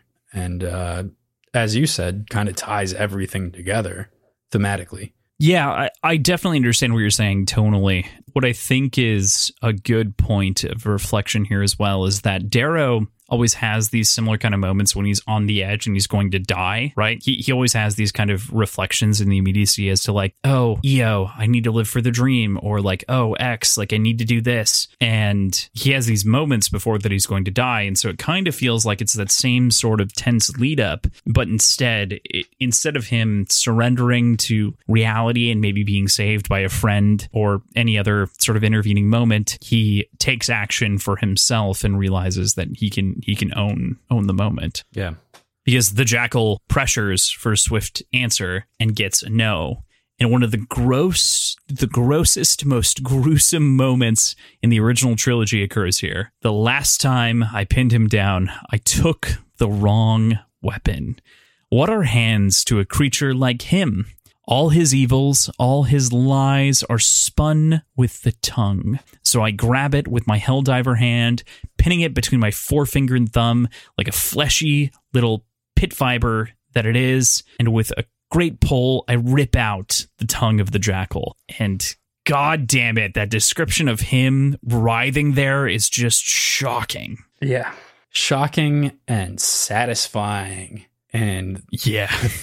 cathartic. But I was on edge the entire time after that moment, curious if something like that would trigger a mass detonation. Yeah, and I think the the reality is is like Darrow could have killed the connection with Lilath, right? Like that's even mentioned. Like he could have connected, killed it, but wanted her to hear that he was still alive, but that he was in pain. Uh, to to like reflect that back to her because she is so obedient. I think that would have been even even worse. I think killing the connection definitely would have triggered something bad. I agree with you, and I think that it was good to keep it open. Of course, I think that was actually the better de- better decision. Doesn't mean that it didn't hurt her any less. Oh, you yeah. know. Oh, certainly. as we mentioned, Lilath keeps activating bombs. They're unsure of what to do, they being Mustang, Cassius, and Darrow, and Sevro, until little boy Lysander chimes in to help them save the day. He calls the Ash Lord on his digital hollow phone, convinced the Ash Lord by his young little 10 year old godson. He turns the fleet on Lilath's ships with the Howlers, with the Rising, with Victra, everyone else that's in charge of the fleet, and Orion to save as many as possible as they can to get to that, that ship that Lilath's on. This is a surprisingly good and surprisingly tactical decision for a fucking 10-year-old. Yeah, that's that's interesting. Is it is it interest it's not interesting. That's just he's a Is it? fucking 10-year-old. Are, uh, I don't. I mean, he his name is Lysander Lune, and he's a he's a ten year old. Feels like if he's being this tactical at ten, maybe Maybe he's important in the next book. Maybe you shouldn't let him live. I agree. Entirely. D- yeah, Yeah. yeah, Yeah. Hmm. Hmm. Hmm. With that, chapter sixty four. And another Hail. shot. And another shot. This is our, our third shot. This is the final one. We uh, we only have two more chapters to go and the epilogue. So we, we can do it. We can do it. So it. I've got This is the, this is a uh, long episode, but this is the this is the end of the fucking book. So Uh, this You know, is the the end of the trilogy. Well, I'm talking about the Mint drink that julep. I'm It's the drinking. mint, it's the mint julep. this is the mint julep. Yours is uh, some sort of bastardization that uh Yeah, we are going to call it in celebration of this book because the mint julep has like a history with Kentucky yeah. and the the Derby and the races. We're going to call this one the Mustang. All right. This this go. drink is the Mustang. It's actually pretty good. I would I would actually drink this again for the record. It's it's a mint julep with lemon Lemon and and vodka. a vodka. Yeah. Lemon and vodka added to a mint julep. All right, I, I So- just it sounds fucking awful, but I It don't does. know the proportions, so I'll need to see like how much. So, of like- you put in there. Ima- imagine you made a lemon drop, right? Okay, In in a cup and then you added a mint julep on top of it without realizing what you were doing. That's what I did. you mixed a, a lemon drop, lemon drop, and a mint julep. Yes.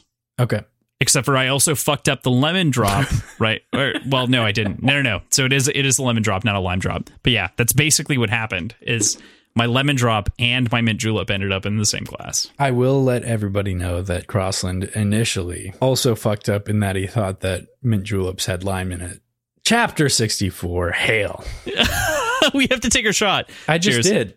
Oh, Oh well, all right, fine. Cheers, my I did while you were complaining about how bad you are at making shots. It's fair.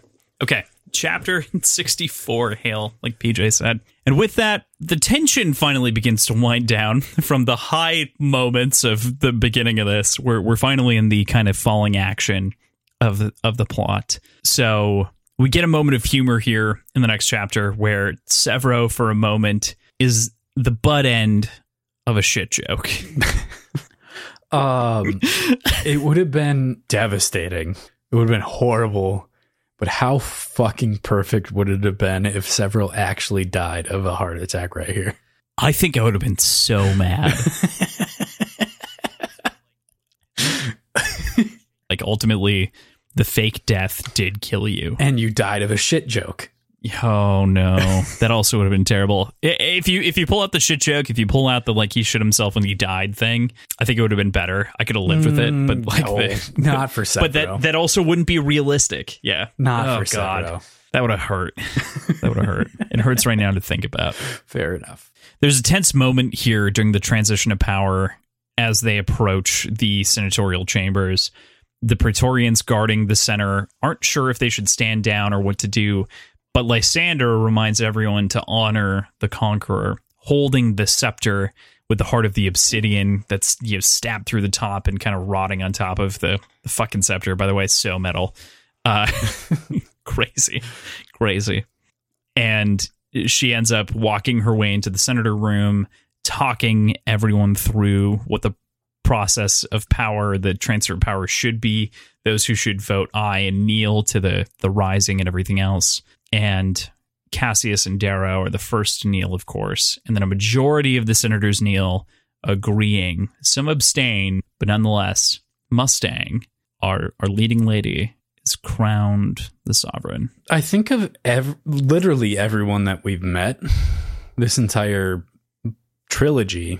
I think I think she's the perfect person for this. Yeah, uh, man, I think in a number of ways she's she's the perfect person, right? Like she's walking into this room with the head of Octavia, throws it down, and is like, "Listen the fuck up, nerds," and just just puts everyone out, makes sure that they understand that she's she is going to end up being in charge, but she's also the most responsible by far by far she's the most knowledgeable about like the position and power. And part of that is the fact that she stuttered under she stuttered she studied under octavia. And she kind of like learned power systems and the way that people react to things. And i think she because of her beliefs and her morals inspired by the telemachus she lines up more she understands how to use that power for a positive moral benefit for the benefit of all and believes in kind of the democracy side of society and color mm. and removing color. I, I think that the combination of the power learned from her father, Nero, and Octavia, mixed with the lessons of power, mixed with the Telemachus, is a great payoff here now that she is in charge. Yeah, absolutely. I think, uh, I, I, I just think that her her strength and her ruthlessness when she has to be and her gentleness when she can be all kind of coalesce into the leader that you'd want during a new system of government. That's the other thing. She's named after the fact that she likes not that she likes horses, that the first time Darrow saw her, she was on a fucking horse. That's it. Yeah. That's the entire fucking thing. I mean, it's it's Darrow's internal monologue about her, right? Like, no, it's not like she monologues but, about but herself and she's like, "I am actual Mustang." Name that she's I, known by for the entire think, society. I think I think it's cl- I don't think I don't think that's everyone true, calls her Mustang. Horse girl, horse girl prime, horse girl prime. All right. Yeah, yeah. Eh, fair, eh, but like the power getting handed to her is fantastic. It's a great payoff of her character, without question. Mm-hmm. We we end Hail with the chapter on the hanging of the jap- jackal, and it feels like from the first moment we kind of come full circle, right? The hanging that we experience in the beginning of Red Rising is Eo being hung ultimately for a decision under Nero. Nero's the one attending the funeral, the, the funeral, the hanging, the execution. And here we see kind of the opposite perspective of Darrow and his new, probably eventually wife, at the very least baby mama, um, attending someone else in their extended family's funeral, right? And it just feels like this interesting Ouroboros moment. There's so much gravity, of course, mm-hmm. here. On Mars, there's not much gravity, so you have to pull the feet to break the neck. They let the loved ones do it. On Luna, there is even less. Fuck do those lines land after you've like gone through the series in the beginning, the first book, it's referenced I think 3 or 4 times. For me that is one of the clearest memories that I have of that first book is the the whole idea of like hangings on Mars being far more brutal. Yeah. But the jackal dies as Mustang twists his feet to break his neck, showing him that he was loved even at the end. After like waiting for a while though. Only only after Darrow pushes her forward. But I think it's necessary. I think I think she needs to Yeah. show a little bit of ruthlessness right away. Right. I think that there's there's an interesting moment here, right, that happens between her and Darrow with with the execution. She, I think personally, would choose to pull his feet earlier, but she, as the sovereign, realizes that he has caused immense pain to millions and millions of people who died under the nuclear explosions of his decisions. And she she basically like she loves him still because a brother, a twin, and she doesn't pull his legs. But Darrow ultimately is also kind of a, a kindness in this moment because he's like, okay, we've witnessed enough of this. I've been through this myself once. I've watched my wife die. times. I understand the pain you're going through. Yeah. And you can go ahead. This is this is a fine moment for you to do that. I think there's another way to family look at it as well. And I think that's entirely valid and true. But I think at the same time, as well, after he's sitting there suffering, choking to death, she brings down the hammer. She makes the final move and executes him. By that you mean she was letting him suffer, and then Darrow is no. What I'm sa- like, what I'm saying is, even even through the suffering, Oh. she is not letting him passively die. It can be she is the executioner. effectively she's lopping off his head. If we look at a different form of Right. execution, I, I think Okay. I think there there's an equal amount of power and compassion in that weight action. to the other side. Yeah. Okay.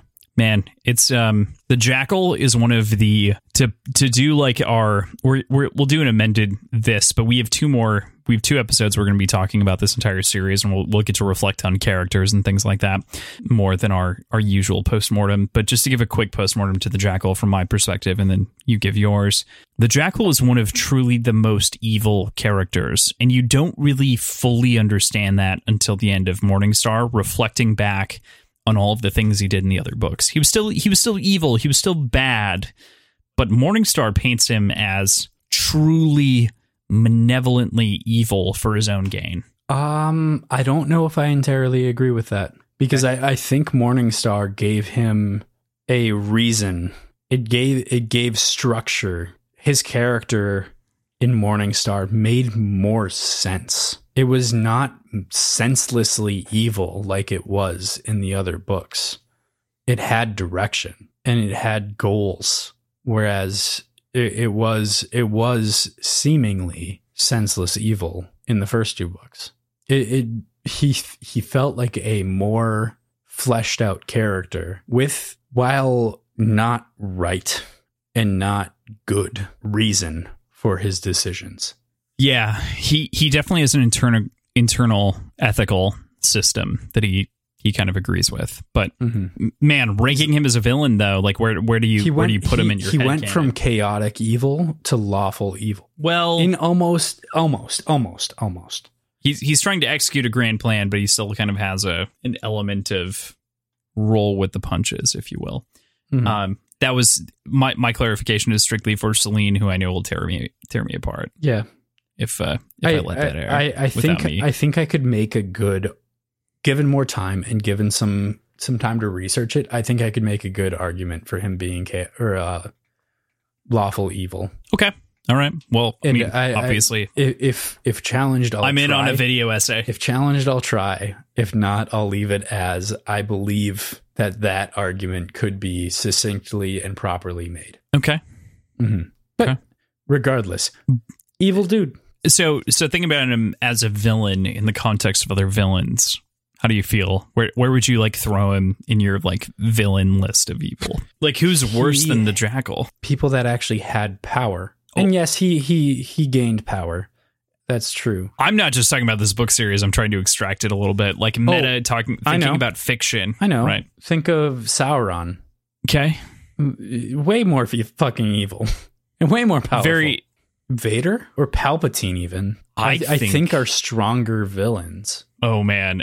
I I think I actually disagree with the Palpatine Vader take. I feel like actually the Jackal is is Palpatine pushed a little bit further. Like Palpatine started a war, but he, he didn't fucking nuke entire he like okay, actually Palpatine did commit Yeah. genocide against the Geonosians in the end. Yeah. But Like I, I think I think the jackal has the potential to surpass anyone, but I, I think he he gained a decent amount of evil cred, uh, but was ultimately cut cut short of his true pinnacle. the Jackal definitely lands in the top five villains for me. There there are a few characters that are written so or like portrayed so convincingly evil, hmm and he is perfect. He's he is He is really, vibrant. really well done. I, I would like to make an amendment. I think the Jackal is better written and a more fleshed out character,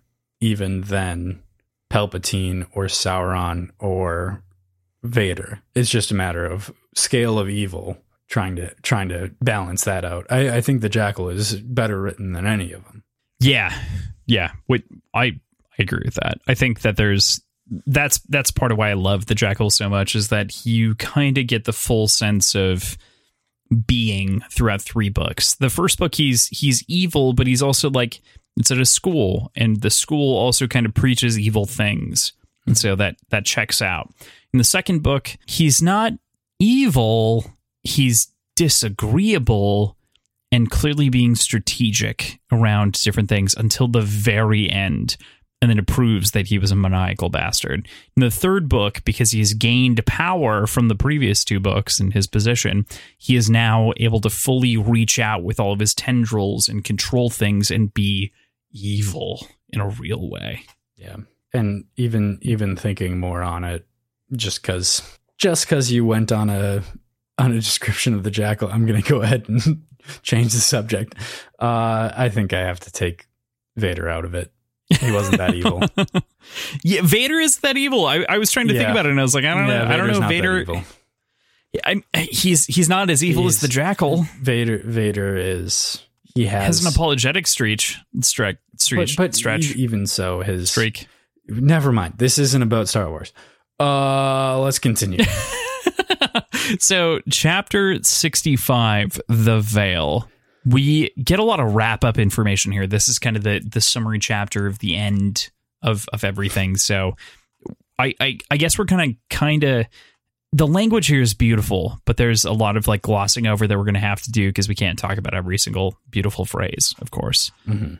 But I think we can start off with, and the boy, Sevro, thinks it's a mistake to let him live. What were his words? It's like leaving a pit viper egg under your seat. Sooner or later, it's going to hatch. That's Cassius, of course, speaking with Darrow. And that's what Cassius and Sevro thinks about it relating to Darrow. But more importantly, what do you think about it?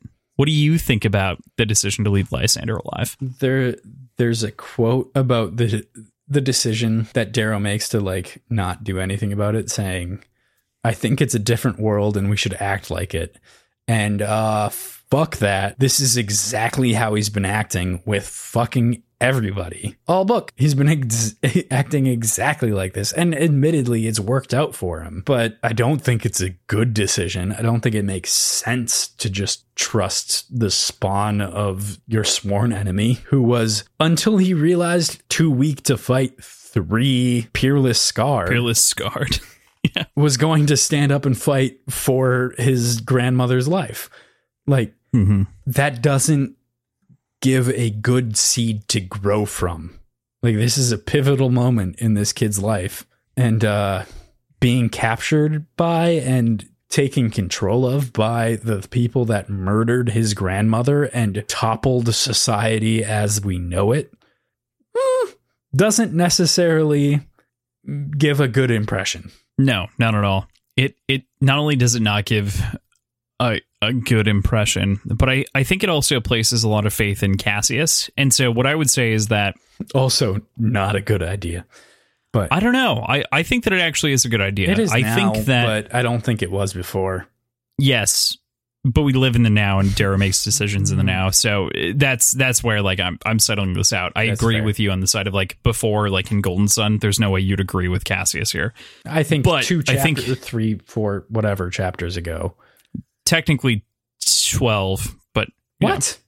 When when Well, Darrow think it- gets like, when when they sat down and they had like the the scotch and they were watching the Oh, holovids. That's well, that's what I'm calling that was to. dumb, but it was dumb all the way up until the point where they decided to let Cassius go. I, I don't think it was actually dumb because it was it was strategic Mm. the whole time. Okay. I recommend I recommend rereading that hundred pages No, because it is I- so Yeah, I will. clearly But- telegraphed. Um, but I I under I understand where you're coming from. I kind of had a similar opinion on the first read through. Where was like Cassius turning coat, okay, checks out on on the side of the Bellona family murder thing, but like the rest of it, is he really that like? What's what's interesting? Just to talk about it in post since we can now because we're we're done with the the book. Is looking back at that moment without knowing about the Bellona cube of all the murders, right? Cassius is actually truly positive with Darrow, and he is he's reflecting on those moments and being like, "I miss that life. I miss those things." And so now, like, yeah, he misses it. He misses those moments of brotherhood. He misses those moments with with Roque and everyone else, and he he's kind of reflective and internal. And he did he didn't really have like a reason to fight for that though, because it's like, yeah, well, I missed that. I mean, it's not perfect. Like you're still against a lot of the things that I believe in. And then he hands him the hollow cube, and that's what converts him fully to go from, okay, you're against a lot of the things that I believe in, but I, I like you and I like the things that you stand for, and I think that you're a good person to, oh shit, even the things that I believe in are bad. Mhm. And so I think that the, that chapter in particular pays off a lot better on a reread, but I'll I give it a totally understand your doubt. I'm Totally just get it. bitter. You're bitter here, especially because uh, Lysander is leaving with Cassius. Yep. it, it is a whole thing. And another moment from the first books, that first book that comes round the friends who thought of each other as brothers during the Institute and before, the first gold friend that Cassius made when he was invited out to Agea to like go party and shit like that from Cassius, turned into rivals after Darrow murdered his brother and that was exposed, turned into really bitter enemies at the scene at the gala when Darrow took his sword hand. It's kind of revenge, of course, that Darrow loses his sword hand to Cassius. Mhm. Part part finally with understanding and a feeling of true brotherhood between the two of these people that have seen all ends of the spectrum of life together and truly have a unique perspective on the other person. I I don't know what to what to add on to that. I think um I think it's a nice way to tie everything back together and allow them to kind of put things put things behind them. A lot of their issues with each other were either born out of well, no, entirely. They were entirely born out of the society which they've both effectively toppled. There's the killing of Julian, which was a, f- a literal function of the institute that that bred peerless scars, peerless scarred. And then there's just essentially the color trader aspect that doesn't exist if the society doesn't follow it. I don't know. I've had three shots and two beers in this recording alone.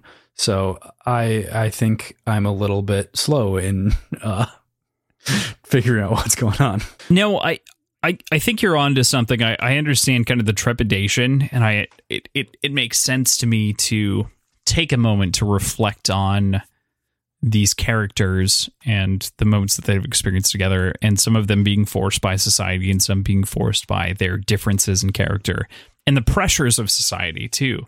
Like uh, I think there's a reality in which Cassius maybe understands because of the reality, the brutal brutality of the passage. That's not the one that we live in. Um, but that's not taught to him. And so because it's not taught to him, he doesn't get it. And so he Hmm. goes out in the blood feud because that's what you do when your brother's killed by someone else, like Right. naturally. Um, and that, that just checks out. So I, I, I track. I think that, like I mentioned before, I couldn't talk about the brotherhood beca- between Cassius and, uh, and Darrow, but I choose that ahead of Roque and slightly ahead of Sevro. It's it's narrow. Um yeah. Interesting. narrow.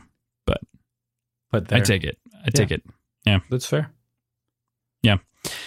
So and then we learn of Mustang's test or her obstacles, of course, to to Darrow. And we get a final we get a conversation here about the lies that Darrow told and what she's gone through from her perspective.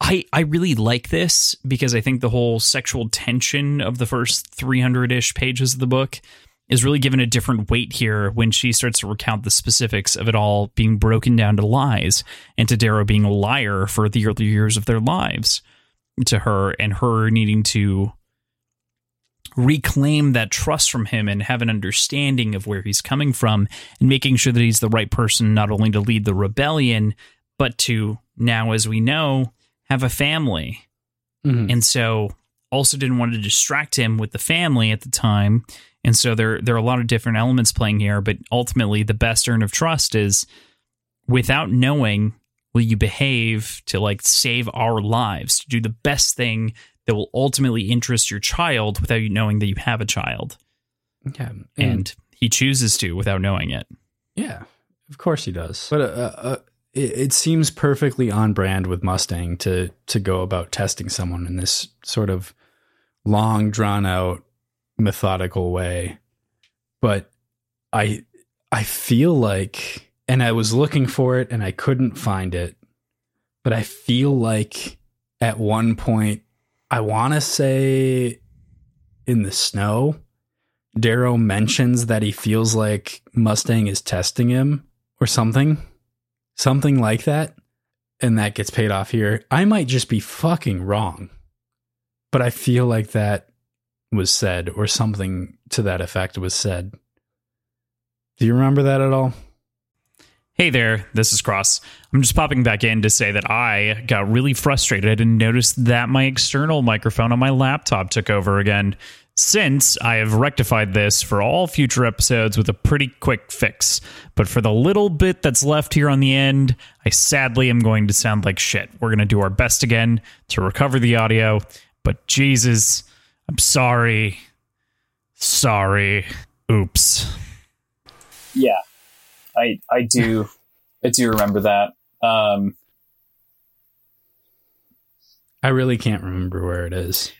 It's it's definitely tucked within the ice sections, right? So It, it is, if that is the case, it's it's kind of cool to know that Darrow saw it and cut onto it. Yeah. I used to think I used I used I used like a I New York car salesman. we we go into a quote here, of course. Darrow's internally monologuing. He's thinking about a lot in his life here in the last couple of chapters, but he, he says, I used to think God damn it. No, I used to think the life strands of my friends frayed around me because mine was too strong. Now I realize that when we are wound together, we make something unbreakable.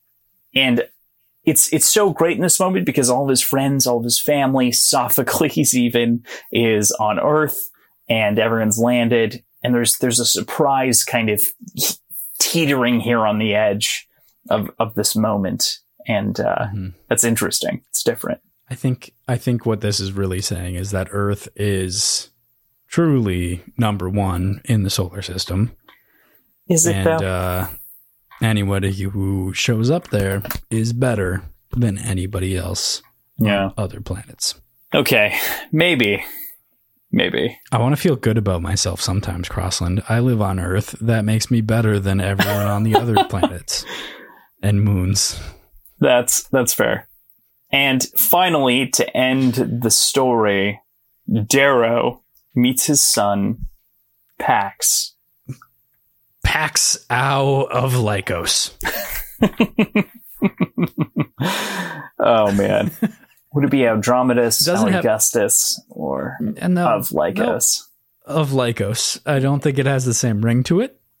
And he's going to be pretty small for a gold. I- Because his spermies are red. What a what a good end to the story though, right? Like Darrow has a son that's already over a year old at this point that like obviously he's missed like some formative moments, but he kind of stumbles into being a father, which is something that he Yeah. always wanted.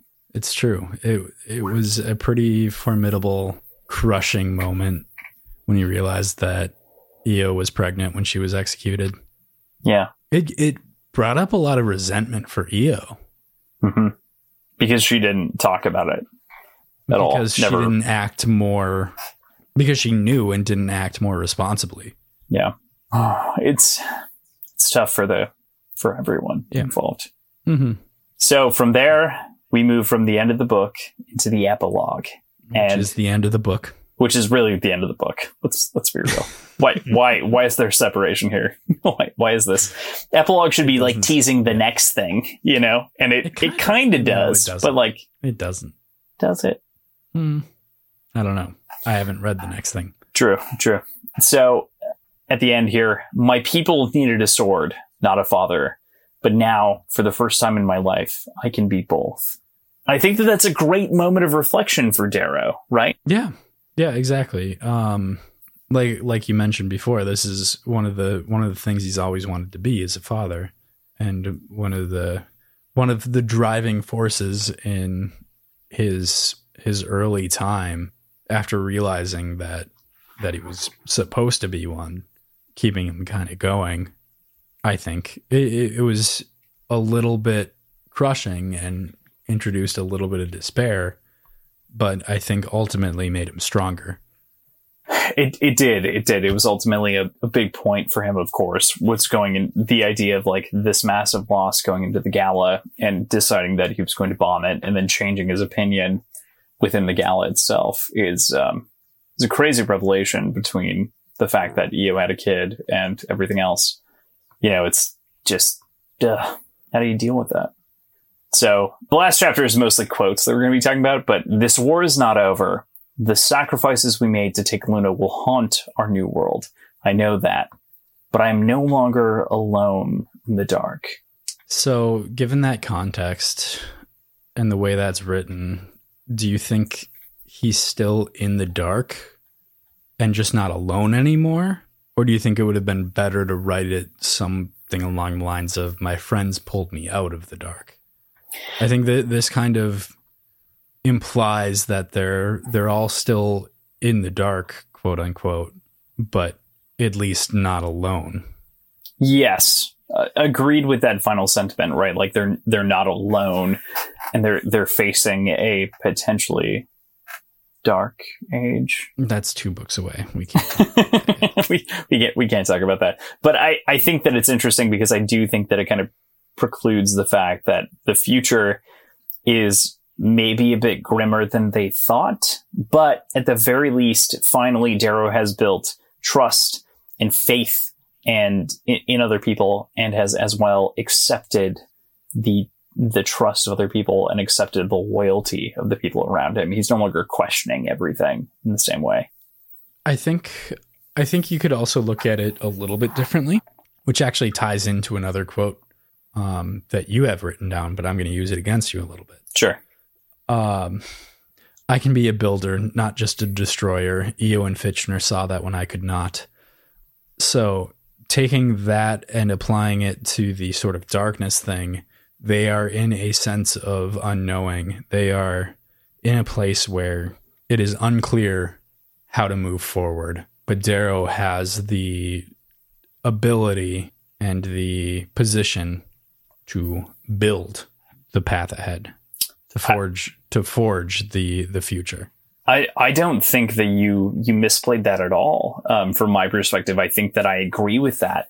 I think that in the darkness, he's now realized that it's not him alone, and that he can forge a future, that he can build a future, and that he doesn't need to break everything.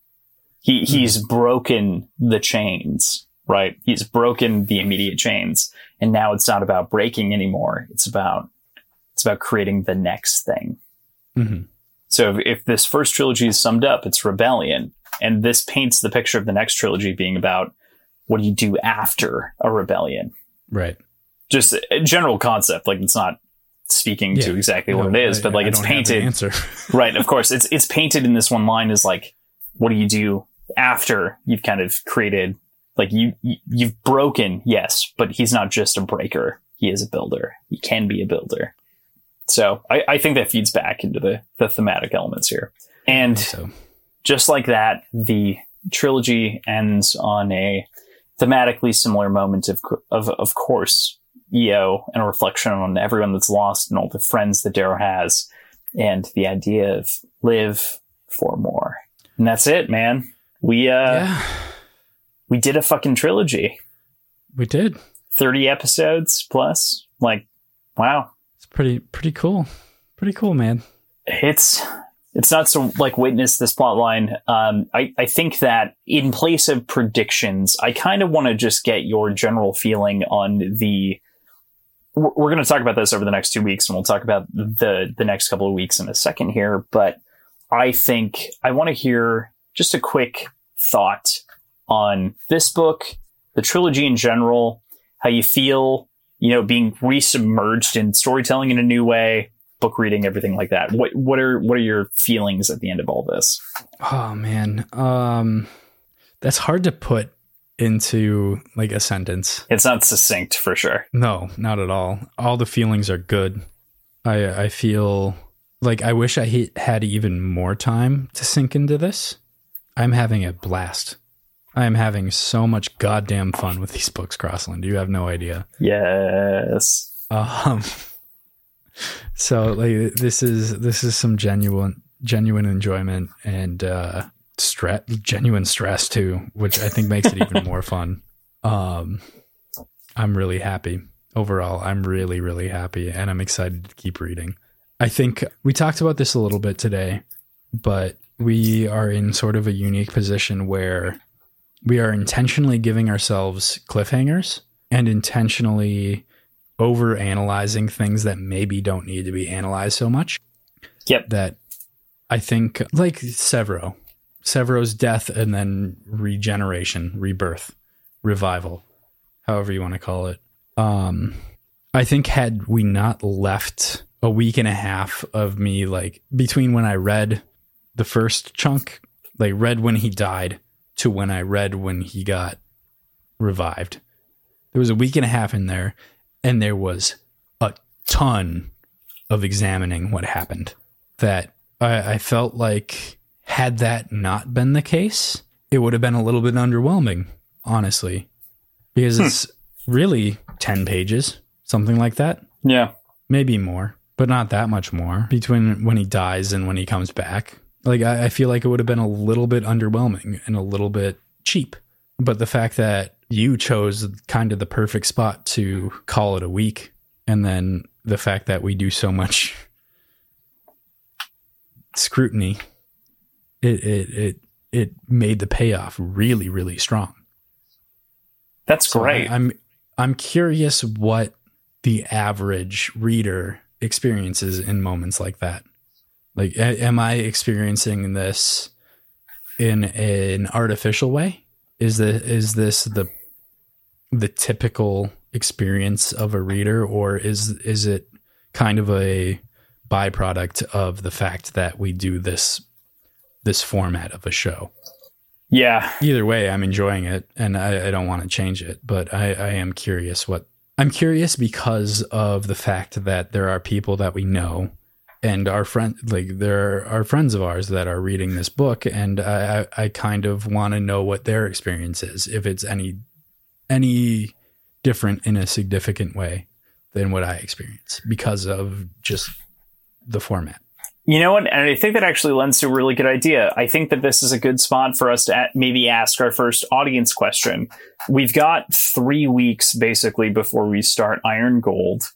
And I think this is a good space for you to write us in at our email or Twitter or Instagram, whichever way you want to do it, and send us something about how you experienced the end of this trilogy. Tell us tell us about your experience with the end of the books.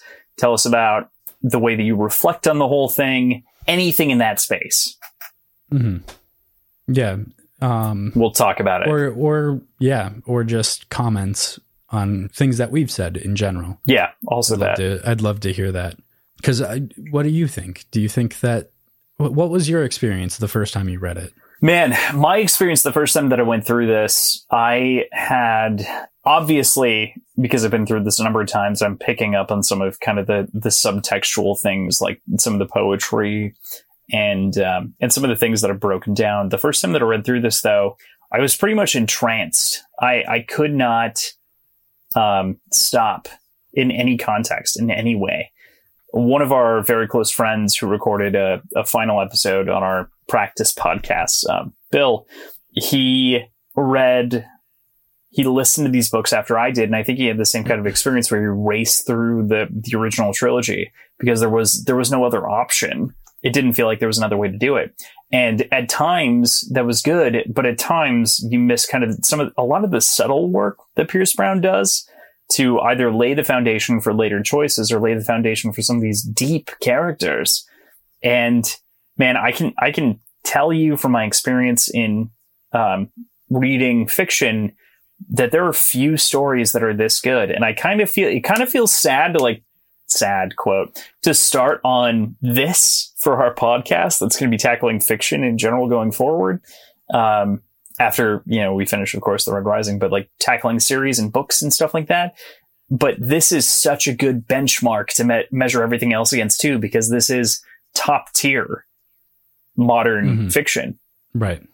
So I, am I'm, I'm both upset, not upset. I I loved this book series reading it the first time, and I think there are a few things that match it. And also, man, I did not catch that much shit as as we did reading through it slowly and kind of piecemealing it is a is a very different experience, and I'm happy to get to do that.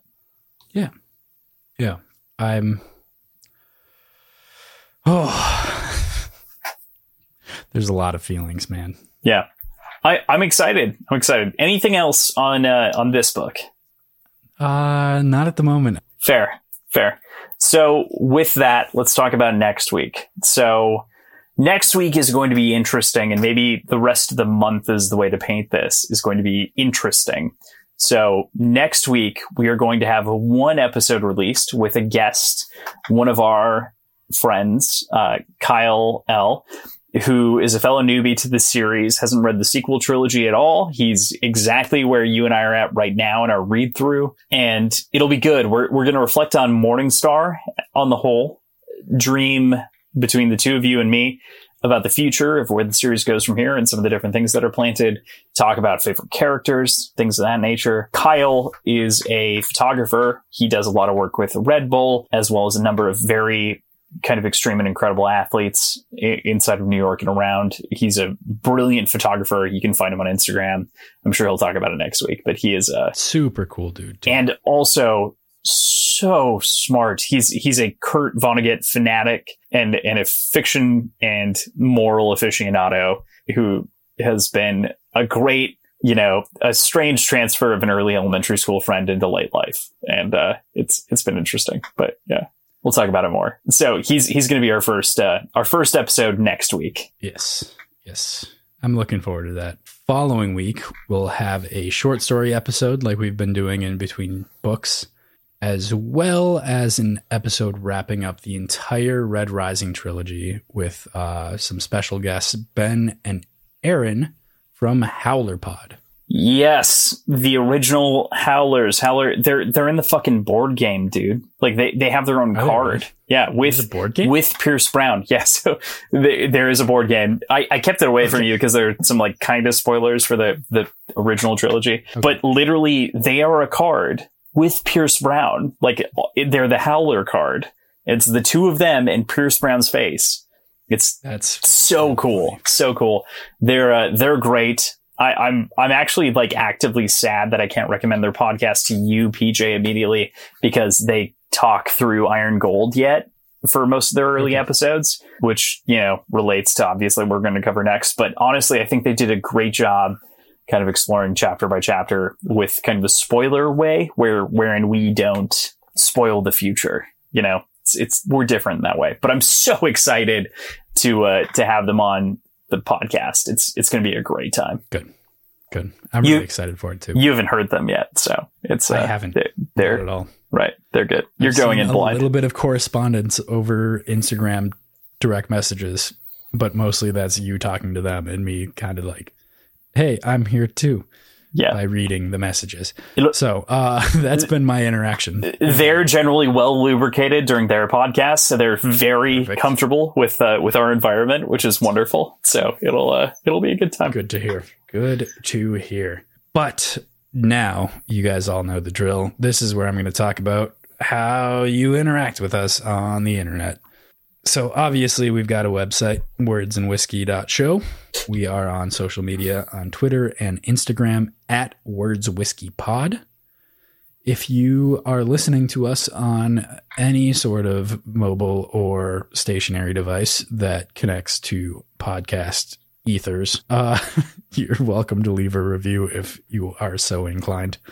But the biggest, best way to uh, kind of help us out is just word of mouth, letting letting people that you think would like us know about us. With that, I'm gonna leave you for the week.